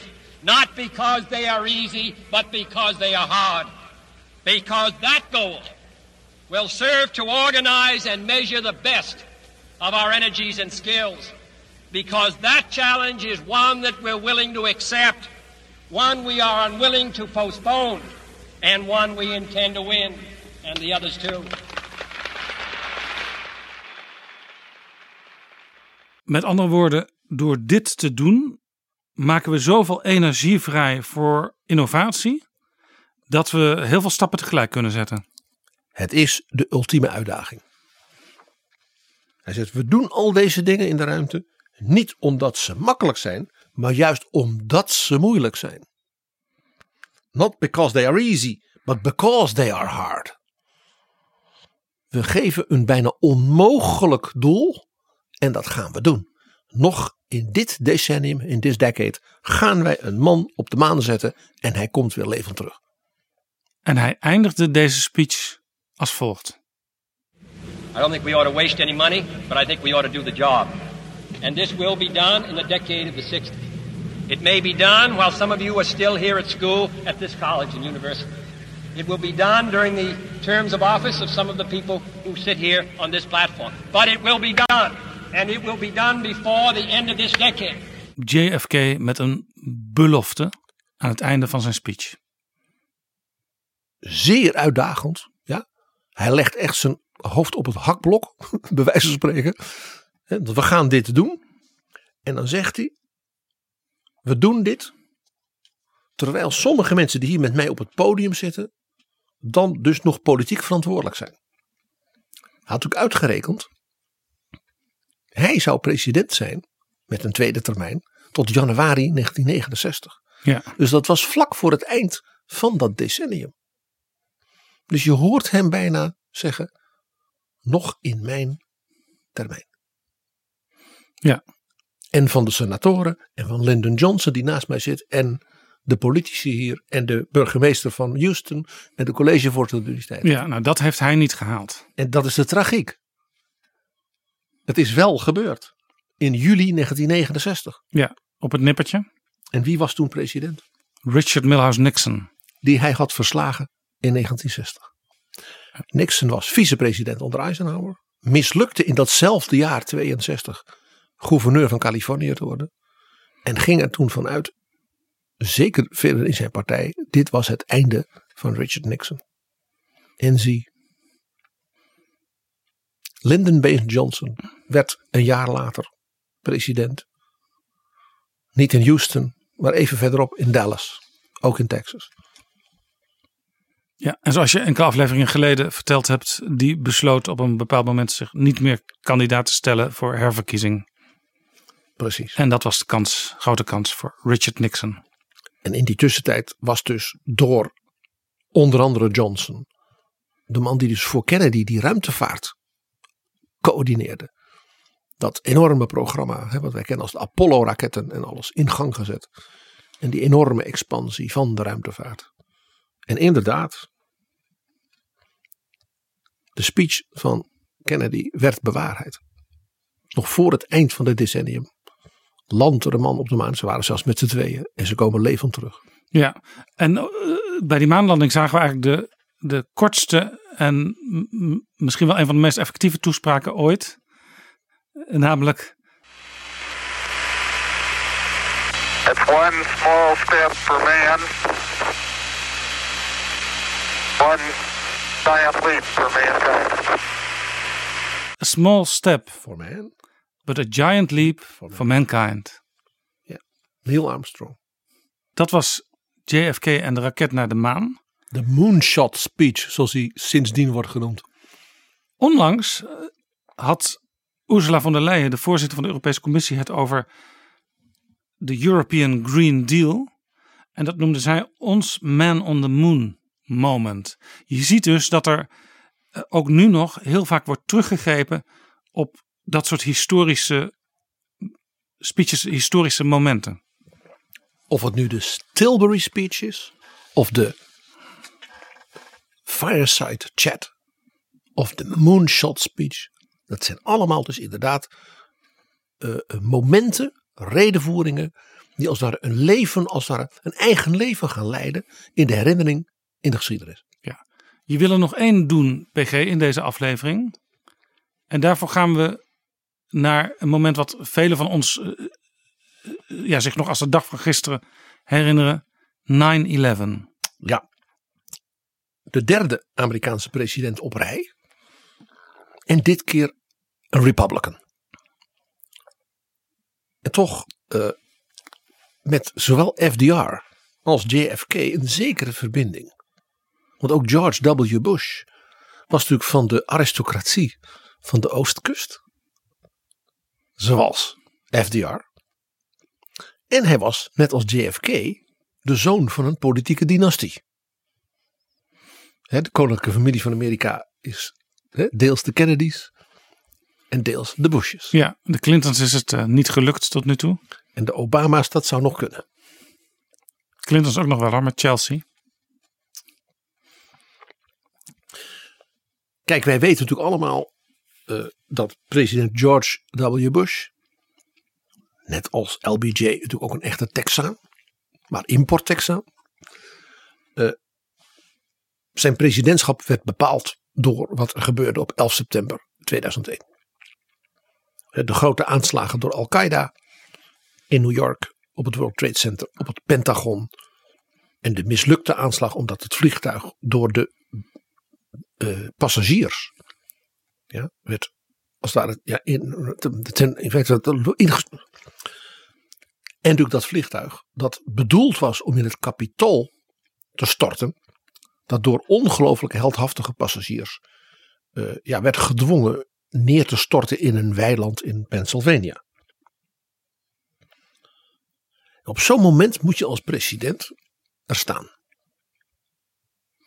Want men verwacht dan van je crisismanagement, maar ook dat je de woorden vindt die natuurlijk de gevoelens van de mensen, de, de totale ja, paniek, weer zo vertolkt dat je het brengt naar iets van rust en blik vooruit. En dat is dan ook een moment dat je, waar je eigenlijk geen tijd voor hebt om het goed voor te bereiden. Dat heb je niet. Uh, je zag het bij Reagan in zesentachtig met het neerstorten van de shuttles. Volkomen niet voor te bereiden, zoiets. En die vond dus ja, de taal, zelfs die dichtregels hè, uit de pen van Peggy Noonan, waar de Amerikanen het nog over hebben, dat behoort tot het allermooiste ooit gedaan. Was ook natuurlijk in december negentien eenenveertig. Franklin Delano Roosevelt, volkomen onverwacht, hè, de aanval van de Japanse luchtmacht op Pearl Harbor, dat hij de volgende ochtend het volk moest toespreken, via de radio natuurlijk, in het congres. En dat hij dus in slaagde, hè, we kennen uit zijn bibliotheek hoe hij in de openingzin precies het woordje van zijn speechschrijvers veranderde. En dit is precies dat woordje dat de geschiedenis ging. Dat komt uit zijn pen. A date which will live in infamy. Het woordje infamy had hij met de pen ingelast. Dat, dat vereist dus een uitzonderlijk talent. Ook een literair talent, maar ook een soort politiek talent dat je je kunt verplaatsen in precies dat wat gezegd moet worden. Dat je ook op dat moment die ingeving krijgt waar wij vele tientallen jaren later uh, nog steeds op terugkomen. Ja. George Bush was in Florida in een basisschool. In het kader van een actie van beter lezen en onderwijs. Toen dus de berichten binnenkwamen. Dus hij heeft toen een kort persstatement gedaan. En toen werd hem duidelijk gemaakt dat hij beter niet terug kon komen naar Washington. Dus de Air Force One is toen door heel Amerika van de ene geheime luchtbasis naar de andere gevlogen. Ook om bij te tanken en contact te kunnen hebben met ja, de legerleiding, het Witte Huis. Want, want er kon nog van alles meer gebeuren. Niemand had enig idee wat er aan de hand was. Vicepresident Cheney zat uh, onder in een kelder uh, en was moeilijk bereikbaar. Dus de president kreeg hem uiteindelijk aan de lijn, hem en Condoleezza Rice. En zo werd er afgestemd. Zijn vrouw zat die ochtend in het Capitool. Moet je nagaan als dat vliegtuig dus wel daar geland was. Of neergestort was, beter gezegd. Om met Teddy Kennedy samen een hoorzitting te doen over beter onderwijs. Vandaar dat de president in Florida was, in dat schooltje. Dat was onderdeel van die onderwijscampagne. Ah, ja. En in de George W. Bush Library in Dallas, daar is, ligt iets heel bijzonders, namelijk een verfomfaaid aquarel van bloemen. Wat duidelijk ja, uh, mooi bedoeld was, maar uh, gevouwen en een stuk eraf. En dat was het cadeautje dat Teddy Kennedy had meegenomen voor Laura Bush. Want hij was een aquarelschilder. En hij had in het weekend daarvoor, elf september was een dinsdag, dus een aquarel van bloemen gemaakt voor de First Lady. Om aan haar te schenken na die hoorzitting voor de samenwerking. Ah, ja. En dat is dus in het mapje dat hij bij zich had. Toen dus het alarm kwam. En de geheime dienst, de First Lady en hem dus met geweld ja, naar een kelder heeft gebracht. Al haar spullen, zijn spullen lagen dus op de grond. En dat is dagen daarna pas bij het schoonmaken van het Capitool teruggevonden. En de staf van Kennedy kreeg dus ja, die map van spullen. Van nou, dat is waarschijnlijk van uw baas. En, in dat, en hij heeft dus dat aquarel, verfomfaaid dat was, toch aan haar geschonken ter herinnering. Ook aan dat moment dat zij samen in doodsangst ja, naar die kelder waren gesleurd. En dat ligt dus nu als een uniek document in de George W. Bush Library. Het duurt dan even voordat de rust is teruggekeerd. Althans de relatieve rust natuurlijk. Want het was een grote crisis. Uh, Amerika was in het hart geraakt. Zelfs thuis ben je niet veilig, was het idee. Het, zelfs de president was dus gezegd: kom maar even niet naar het Witte Huis.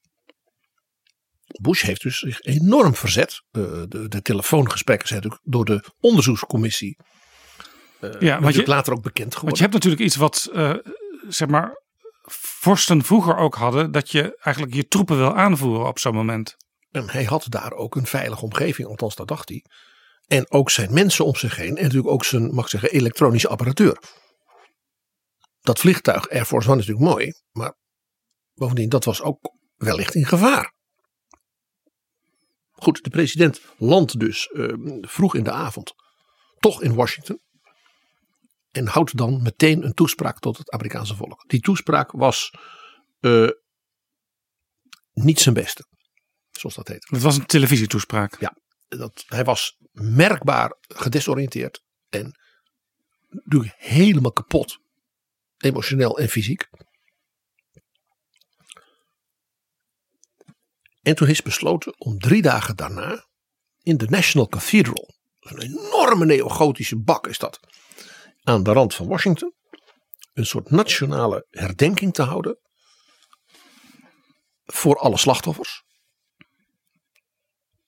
Op dat moment rookten letterlijk de puinhopen natuurlijk van het World Trade Center nog. Hè.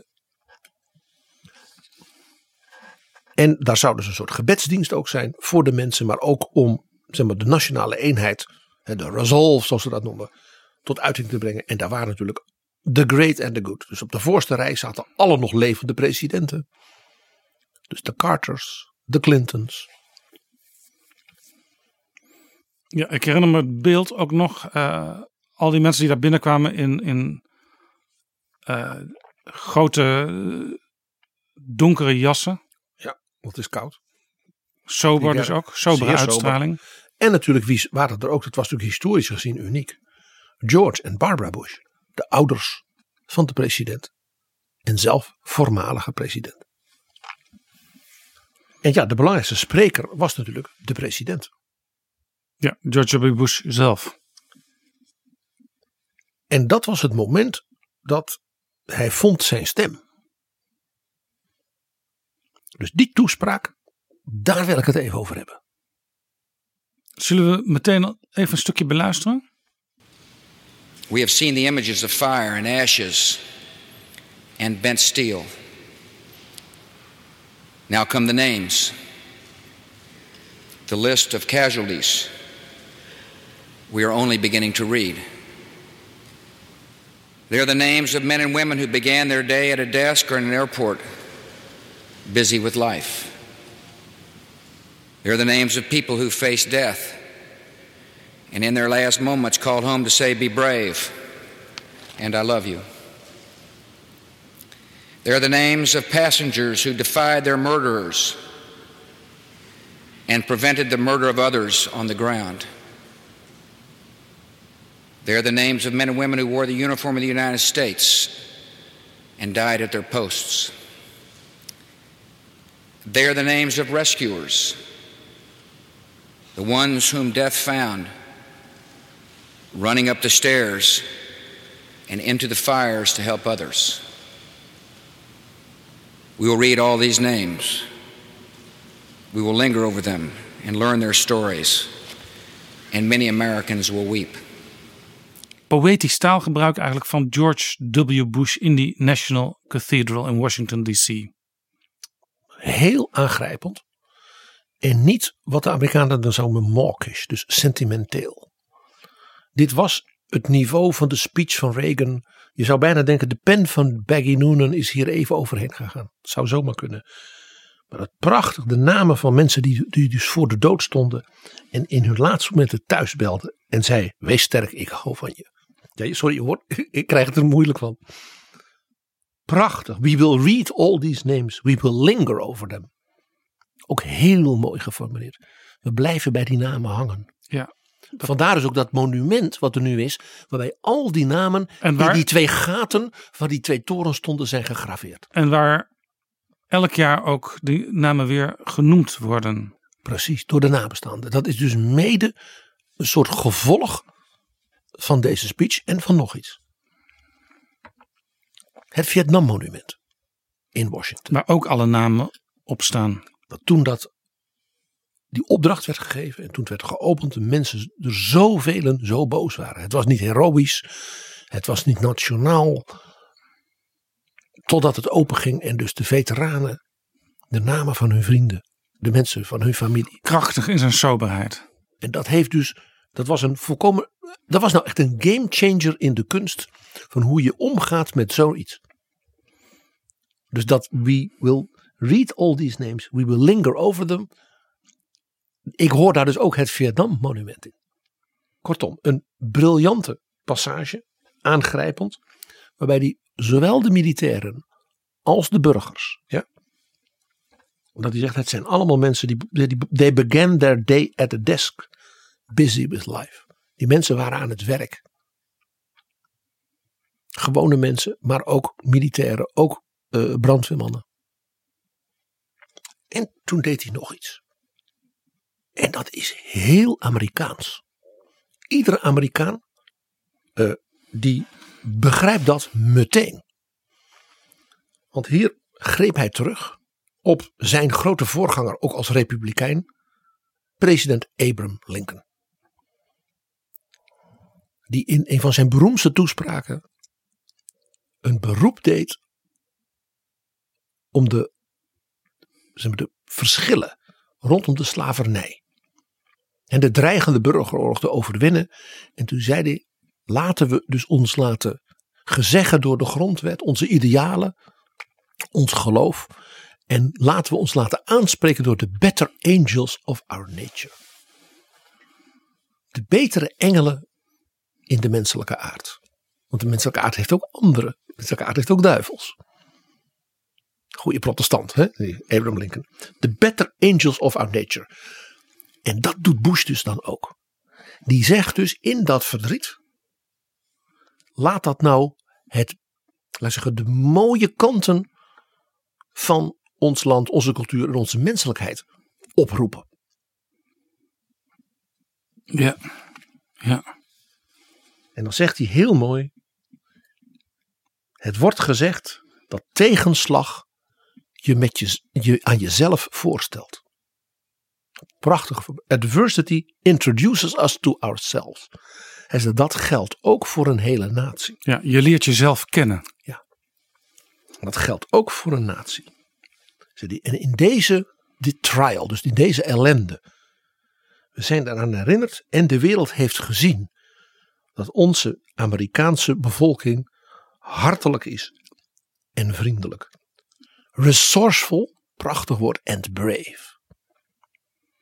We zien ons nationaal karakter in de mensen die doorgaan met redden terwijl ze helemaal kapot zijn van vermoeidheid. In de eindeloze lijnen van mensen die bloed willen geven. In de duizenden burgers die hebben gezegd, wat kan ik nog meer doen? Je vertelt het heel mooi, P G, maar laten we toch even naar George W. Bush zelf luisteren. It is said that adversity introduces us to ourselves. This is true of a nation as well. In this trial we have been reminded, and the world has seen, that our fellow Americans are generous and kind, resourceful and brave. We see our national character in rescuers working past exhaustion, in long lines of blood donors, in thousands of citizens who have asked to work and serve in any way possible. And we have seen our national character in eloquent acts of sacrifice. Inside the World Trade Center, one man who could have saved himself stayed until the end at the side of his quadriplegic friend. A beloved priest died giving the last rites to a firefighter. Two office workers finding a disabled stranger carried her down sixty-eight floors to safety. De toespraak van George W. Bush in de National Cathedral. En kijk wat hij daar aan dat slot doet. Dan maakt hij het ineens heel klein. En in dat kleine heroïs. Heel bijzonder. Bijna ja. Queen Elizabeth in Tilbury. Zij was het symbool van de natie. En ze zegt dan, ik sta hier met jullie samen. En wij laten ons nooit verslaan.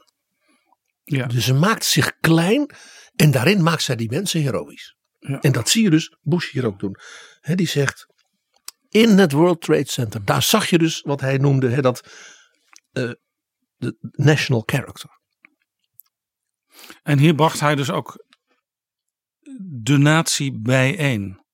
Uh, iedereen had op dat moment het gevoel, we staan er met z'n allen voor. We moeten deze crisis met z'n allen doorkomen.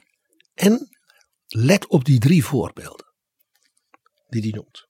Eén, een man die zegt, ik blijf bij mijn collega die he, verlamd is, in een rolstoel zit, maar met mij werkt. Ja. Ik blijf bij hem. Had ook zelf kunnen zeggen, nou ik ga nu. He. Nee, die blijft bij me. Dan, dan zegt hij die priester. Die een stervende brandweerman het laatste oliesel geeft. En daarbij zelf dus omkomt. Bij de instorten van die gebouwen. En dan die twee office workers. Gewoon kantoormensen. He, er is niks gewoners. Maar die een gehandicapt iemand die ze niet kennen. achtenzestig ja, verdiepingen omlaag die torens uitdragen. En dan to safety. En daarmee zegt de president dus nog iets. Als wij samen dat doen, dan gaan we het redden. Dus hij noemt dat dus bewust als laatste. Ja, ja. Dus mensen die iets, die gewoon bij de ander blijven. Mensen die hun plicht doen. Die priester die zegt ik blijf bij deze man. Ik ben een priester, dus ik moet hem het laatste. En elke daad, klein of groot, is nu van belang. En heeft betekenis. Dus vandaar dat ik zeg, hij maakt het kleine heroïs. Precies als Queen Elizabeth in Tilbury deed. Dat is opmerkelijk, hè? Dus dit was president George W. Bush als redenaar. Uh, uh, ja, op zijn, op zijn allerbest, om het maar even zo te zeggen. Als je er een soort hitparade van zou moeten ja. maken. Maar wat hij dus werd. En hij weer... steeg ook echt boven zichzelf uit. Want toen hij president werd, toen, zeker in Europa, hadden velen hun twijfels van wat zal dit worden. Ja, dat, dat, dat, dat komt meer voor. Dat Europeanen daar. Hè? Ronald Reagan was een cowboy. Acteur. Ja, Hollywood. Acht jaar lang de gouverneur van de grootste staat. Zeer succesvol. Vele jaren de voorzitter van een belangrijke vakbond. En dat allemaal, deze verhalen P G, voortkomend uit de speech van premier Mark Rutte afgelopen ja. maandag ja. op de nationale televisie. Ja, omdat dit soort momenten dus in de geschiedenis niet op zichzelf staan. Eigenlijk is dat wat ik hier heb willen laten ja, zien. En het mooie is in al jouw verhalen, bijvoorbeeld bij George W. Bush, vertel je dat hij ook weer teruggrijpt op voorgangers en op andere belangrijke momenten in de Amerikaanse geschiedenis. En dat zie je in zekere zin bij Mark Rutte ook, die natuurlijk ook wel een beetje heeft gekeken naar hoe Joop den Uyl die toespraak op televisie deed toen hij als klein jongetje in zijn pyjama vaak uh, met zijn vader naar uh, optredens van mensen als den Uyl keek. Ja. Ik heb uh, de speech van Rutte met oog op deze editie van Betrouwbare Bronnen ook bewust zo nog eens goed bekeken en geanalyseerd. Eigenlijk, waar haalde hij belangrijke elementen van die speech vandaan? Natuurlijk uit zichzelf, uit de huidige situatie. Maar, jij zei het al, ook anderen. Churchill keek naar Queen Elizabeth. Hè? Onmiskenbaar. Zelfs bij Bush herken je bepaalde motieven van de Tilbury speech. Je herkent ook dat uh, Rooseveltiaanse besliste. Als we het samen doen, hè, we will not fail. Hè, we dragen die gehandicapte vrouw of man al die trappen af to safety. Dat was Rooseveltiaans. En ook die poëtische kant was natuurlijk Peggy Noonan, de, de pen voor Reagan. Dus zo heb ik ook geprobeerd te kijken naar de speech van Mark Rutte. En ik zie twee opmerkelijke inspiratiebronnen. Namelijk inderdaad PvdA-premier Joop den Uyl. Ja. En diezelfde George W. Bush. Oh. Zal ik eens aanstippen waarvan ik zeg, hier zag je den Uyl. Ja, mooi. We beginnen met den Uyl. Mark Rutte zat heel rustig. Hij zat ook op zijn eigen stoel, waar hij altijd zit te lezen, te werken, te bellen, af en toe gasten ontvangt. Zeker. Maar hij zat dus rustig. En de ensenering was niet dramatisch. Begon niet met, uh, ik zal maar zeggen, een fanfare. Geen volkslied, uh, ook geen vlaggen erbij. Als de Franse president Emmanuel Macron, die hield in dezelfde dagen een toespraak. En dat was zo Frans als Macron. Nous sommes à la guerre. Ik dacht, ach ja.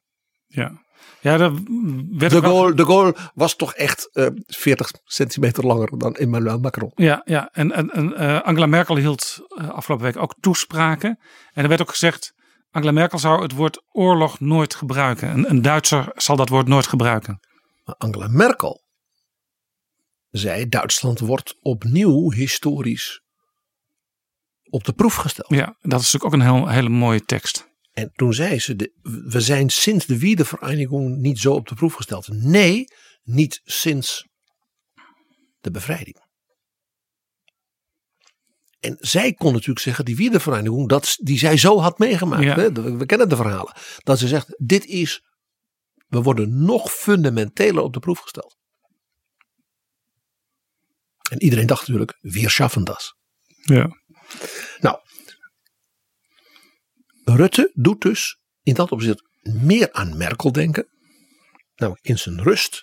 En in dus een ontbrekende, wat ik maar noem, dramatisering. Ja, zo heeft dus elke, elk land zijn eigen politieke cultuur.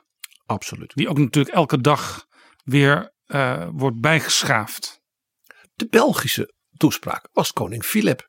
Niet de premier, want die hadden ze niet. Ja, nou ja, door, overigens door de crisis heeft de koning nu alle ministers opnieuw uh, ingezworen. En hebben ze nu min of meer een volwaardige regering. Al zijn heel veel politieke partijen het nog steeds niet echt met elkaar eens. Nee, maar ik, ik heb de indruk dat koning Philip van de gelegenheid gebruik gemaakt heeft.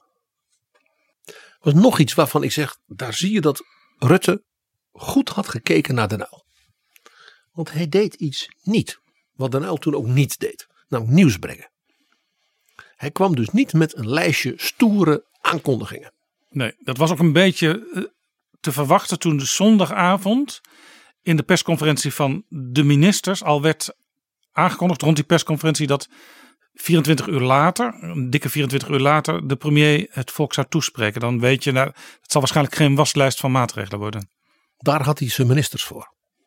Dus hij ging meteen een, een niveau boven de specifieke maatregelen staan. Hij concentreerde zich dus, net als Den Uyl, op wat nu? He, waar staan we samen? Op context. Den Uyl die, ja, ook zei, die oliecrisis komt door die boycott. Omdat Nederland gestraft moet worden voordat we achter Israël staan.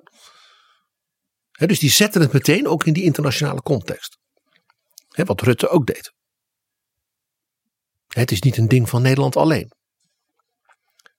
En accent, wat doen we?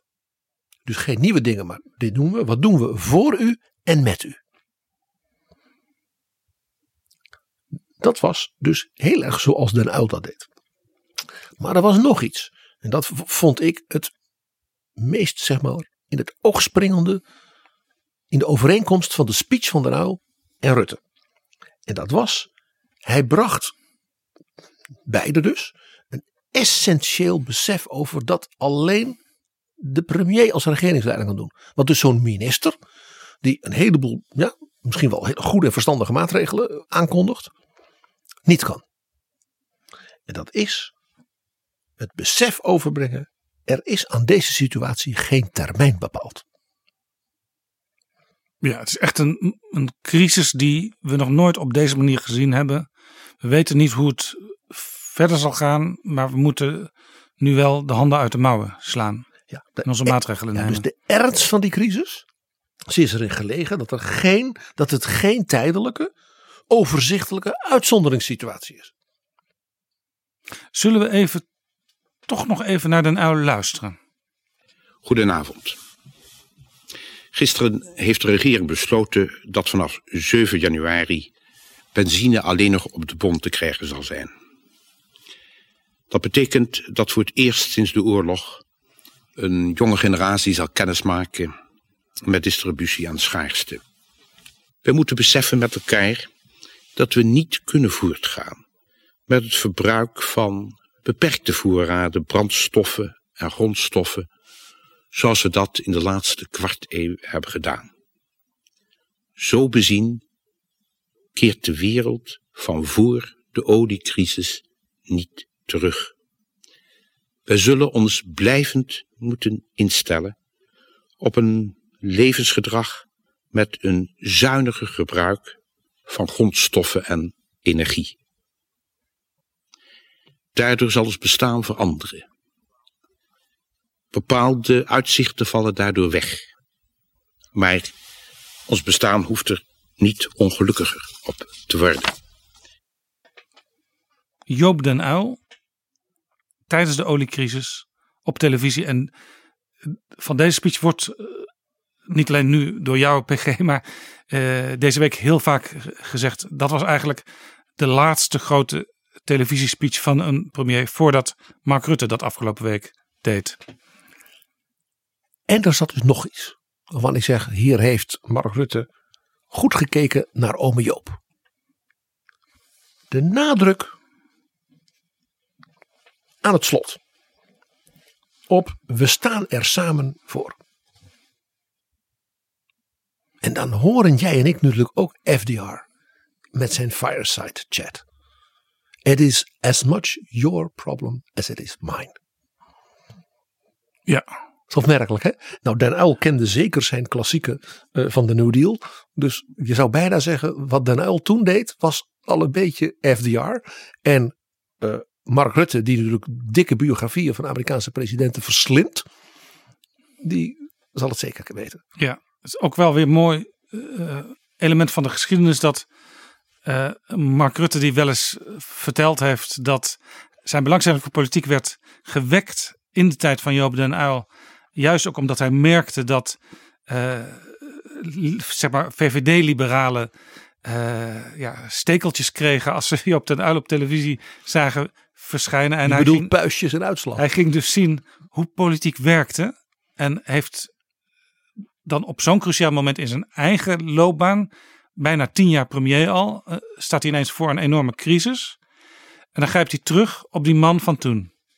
Die net als hij natuurlijk diepe wortels heeft in het Nederlands protestantisme.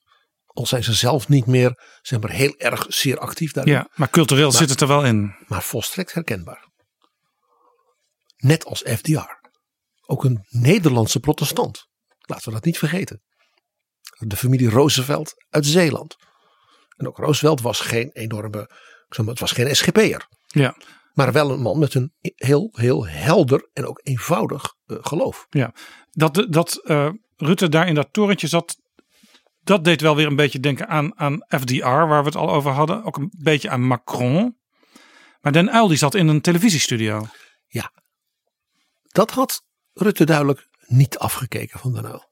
Den Uyl zat in een kale studio, slecht uitgelicht. Zou nu niet kunnen. Ja, ik denk, ik weet het niet zeker, maar ik denk dat dat de studio was die in het gebouw van Algemene Zaken aanwezig is en die eigenlijk alleen maar in noodsituaties gebruikt wordt. En die heeft dus ook geen permanente updates van we gaan nog eens het licht nog eens wat beter uh, uitlichten en, en dat soort dingen. Er stond ook geen vlag of geen wapen van het Rijk. Niks. Het was ome Joop, slecht uitgelicht, zodat uh, het, uh, het licht op zijn kale hoofd glom. Ja, het was wel kleurentelevisie die toen net heel erg uh, inkwam in de huiskamers. Rutte deed iets anders. Rutte sprak van achter zijn bureau in het torentje. En wat deed hij daarmee? Hij deed twee dingen tegelijk. Hij maakte het dus, dit is herkenbaar Mark Rutte. En hij straalde uit, dit is een positie ook letterlijk fysiek van gezag. De, de cockpit van de samenleving. Heel mooi. Ook al hè, toen Macron bij hem op bezoek was, kreeg Ma- Macron verbijsterd naar dat hockey. Ja. Hè, waar het was. Ja, met dat meer uh, daaronder. Ik heb, ik heb het mooiste meer van alle regeringsleiders van Europa. Je zag Macron verbijsterd kijken. En Macron dacht, zo heb ik later gehoord, dat de kamer van Mark Rutte daarachter was. Want dat dit een soort dingetje was van, ja, de kamerbewaarder die voor thee of koffie zorgt. Of voor een, zeg maar, derde adjunct secretaris. Ja, en waar de spulletjes, de cadeautjes uh, opgeslagen liggen. Want die stonden wel allemaal aan de muur. Ja. Macron was verbijsterd. En dat maakte het dus en menselijk en gezaghebbend. Ja. Dus wat hij en zeker deed, voor Nederlanders ook herkenbaar. Want dat is ook Nederland. Dus wat deed Mark Rutte? De human touch. Je zag niet alleen zijn kantoor. Je zag ook de hebben dingetjes. Die er op zijn bureau lagen. De klassieke muziek. C D's van Menachem Presser. Een piano, klavier, leeuw. Van de klassieke traditie uit Rusland. Hè, zoals Horowitz, waar hij zo dol op is. Heel herkenbaar, heel menselijk. Ja, en dat zijn ook voor een groot deel Uh, cadeaus die hij heeft gekregen van mensen die op bezoek komen.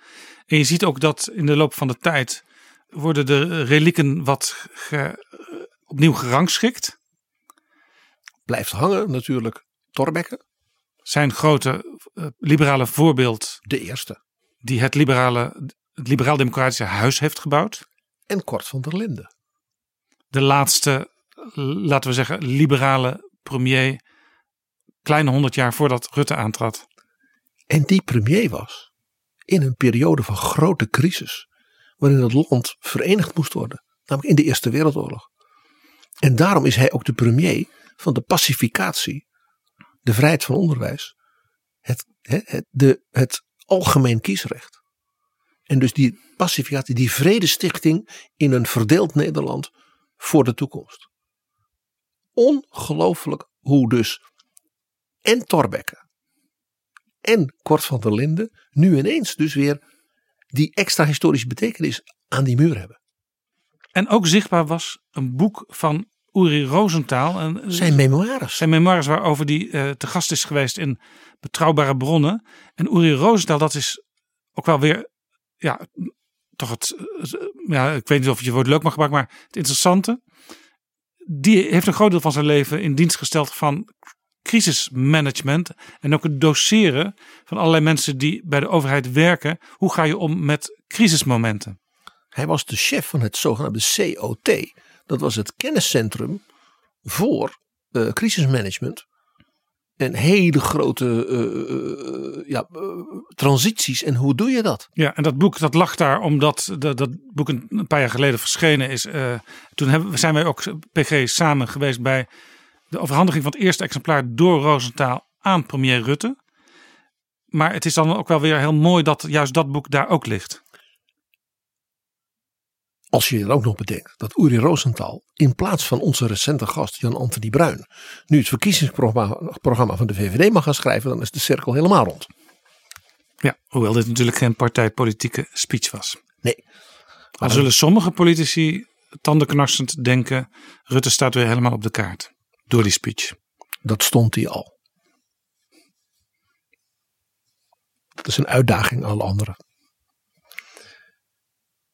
Maar dus die hebben dingetjes, hè, inclusief het boek van bijvoorbeeld een beetje zijn leermeester Uri Rosenthal.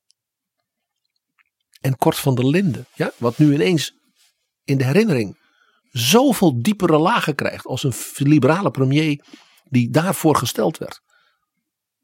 En die dus iets in beweging zet in het land, wat dus letterlijk pacificatie was, vredestichtend en het land uitzicht gaf op de democratie van de toekomst. Dat combineerde hij dus in dat beeld met, dit is het bureau van de premier. Twee iconische oud-premiers hangen aan de wand. Dus het straalde ook gezag en zelfs macht uit. Van de man spreekt hier, dit is geen een column die hij voorleest. Ja, en het mooie is dat, dat die uh, relieken, die waren, die waren daar ook een paar maanden eerder al.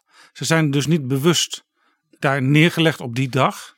Misschien zijn ze wat ge- ge- herrangschikt, maar uh, het hoorde ook echt al bij Mark Rutte. Het bureau was wel een beetje opgeruimd ten opzichte van de vorige keer dat ik een keer bij hem was. Dat is af en toe wel gezellige stapels. Ja, maar dat verandert natuurlijk per uur. Bush, zei ik tegen jou, was de tweede naast ome Joop waar hij heel goed naar gekeken had. En er zat zelfs nog een beetje F D R in. Ja, ja, want nine eleven was natuurlijk ook een moment, zeg maar, in de wording van de politicus Mark Rutte, waar die veel van geleerd heeft. Dat zou je denken, uh, zeker. Bush had natuurlijk iets wat een beetje leek op de situatie van Mark Rutte. Dus, nou, die stond in een kathedraal, de preekstoel. Ja. Dus dat was een omgeving van grote zeggingskracht. He, hij straalde dus macht uit. Dit was de president van Amerika. Maar in een omgeving van grote zeggingskracht. Hij sprak ook heel intens. Dat is anders dan wij gewend zijn over, zeg maar, de, zijn geloof. En dat God Amerika zou zegenen. En die al die ja, slachtoffers zou zegenen. Dat is heel Amerikaans vergeleken bij zoals wij het in Nederland gewend zijn. Maar dat maakte de president. Dus het was dus niet alleen maar een politieke toespraak. Net als die van Mark Rutte. Nee, was, een kerk is natuurlijk ook een heilige plek. Waar ja, je dan staat. Ja, het is een plek waar de tijd stilstaat. En dan was er nog iets. Dat heeft iedereen toen gezien. Wat het dus ook heel persoonlijk maakte. De human touch. Toen hij na zijn speech ging zitten, greep zijn vader zijn hand. En dat was de vader. Dat was niet president Bush nee. senior. Dat was zijn vader. Ja. En daardoor werd het ook heel persoonlijk. En dat zag je dus bij Rutte ook. De persoonlijke kant. De human touch. In een gezagvolle. Ja, ja was natuurlijk een, niemand die zijn hand daar vasthield.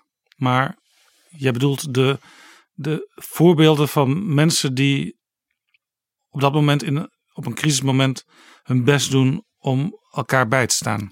En dus daar een persoonlijk element ineens naar voren komt. Zoals dus bij Bush toen, door dat gebaar van zijn vader. En in die speech van Bush zat nog iets waarvan ik dacht, dat is heel duidelijk, uh, klinkt dat nu door bij Rutte. Bush die vertelde over die alledaagse Amerikanen. Die in die torens, of het nou die priester was, die firefighter, die man die zei ik blijf bij mijn vriend.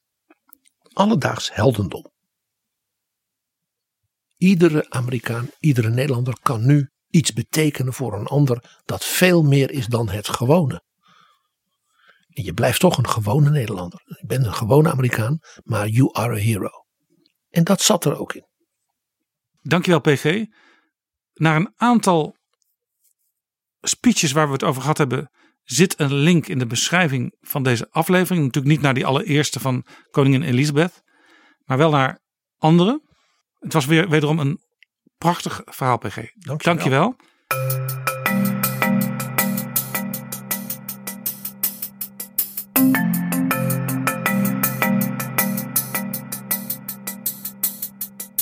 Zo, dit was Betrouwbare Bronnen aflevering vierennegentig. P G, jij bent nog niet klaar met je verhaal, want je hebt nog meer voor ons. Ja, Jaap, als jij het goed vindt, dan doen we snelstens een tweede editie van dit verhaal. Want ik heb nog een paar van dit type grote momenten van crisis. Laten we dat dan doen in de volgende aflevering op dinsdag. Dan hebben we dus nog een paar van dat soort bijzondere redenvoeringen. Opnieuw van, daar beginnen we ook meteen mee. Een hele bijzondere vrouw in de geschiedenis. Vertel niet te veel, nee, want we hebben, nee. ons hoofd zit vol met al die mooie momenten van zojuist. Ik heb nog een Amerikaanse president. Ik heb nog een andere grote wereldleider. En ik heb nog een klein dingetje van dat bureau van Mark Rutte. Er lag nog een boek. En dat heeft mij zeer geïnspireerd. Nog tot nog een mooi slot. Ik vraag niet verder, P G. We wachten gewoon. Kunnen bijna niet wachten. Tot de volgende aflevering. En dat zal een aflevering vijfennegentig zijn van Betrouwbare Bronnen. En ook deze aflevering werd mede mogelijk gemaakt door We Nederland. Betrouwbare Bronnen wordt gemaakt door Jaap Jansen in samenwerking met dag en nacht punt n l.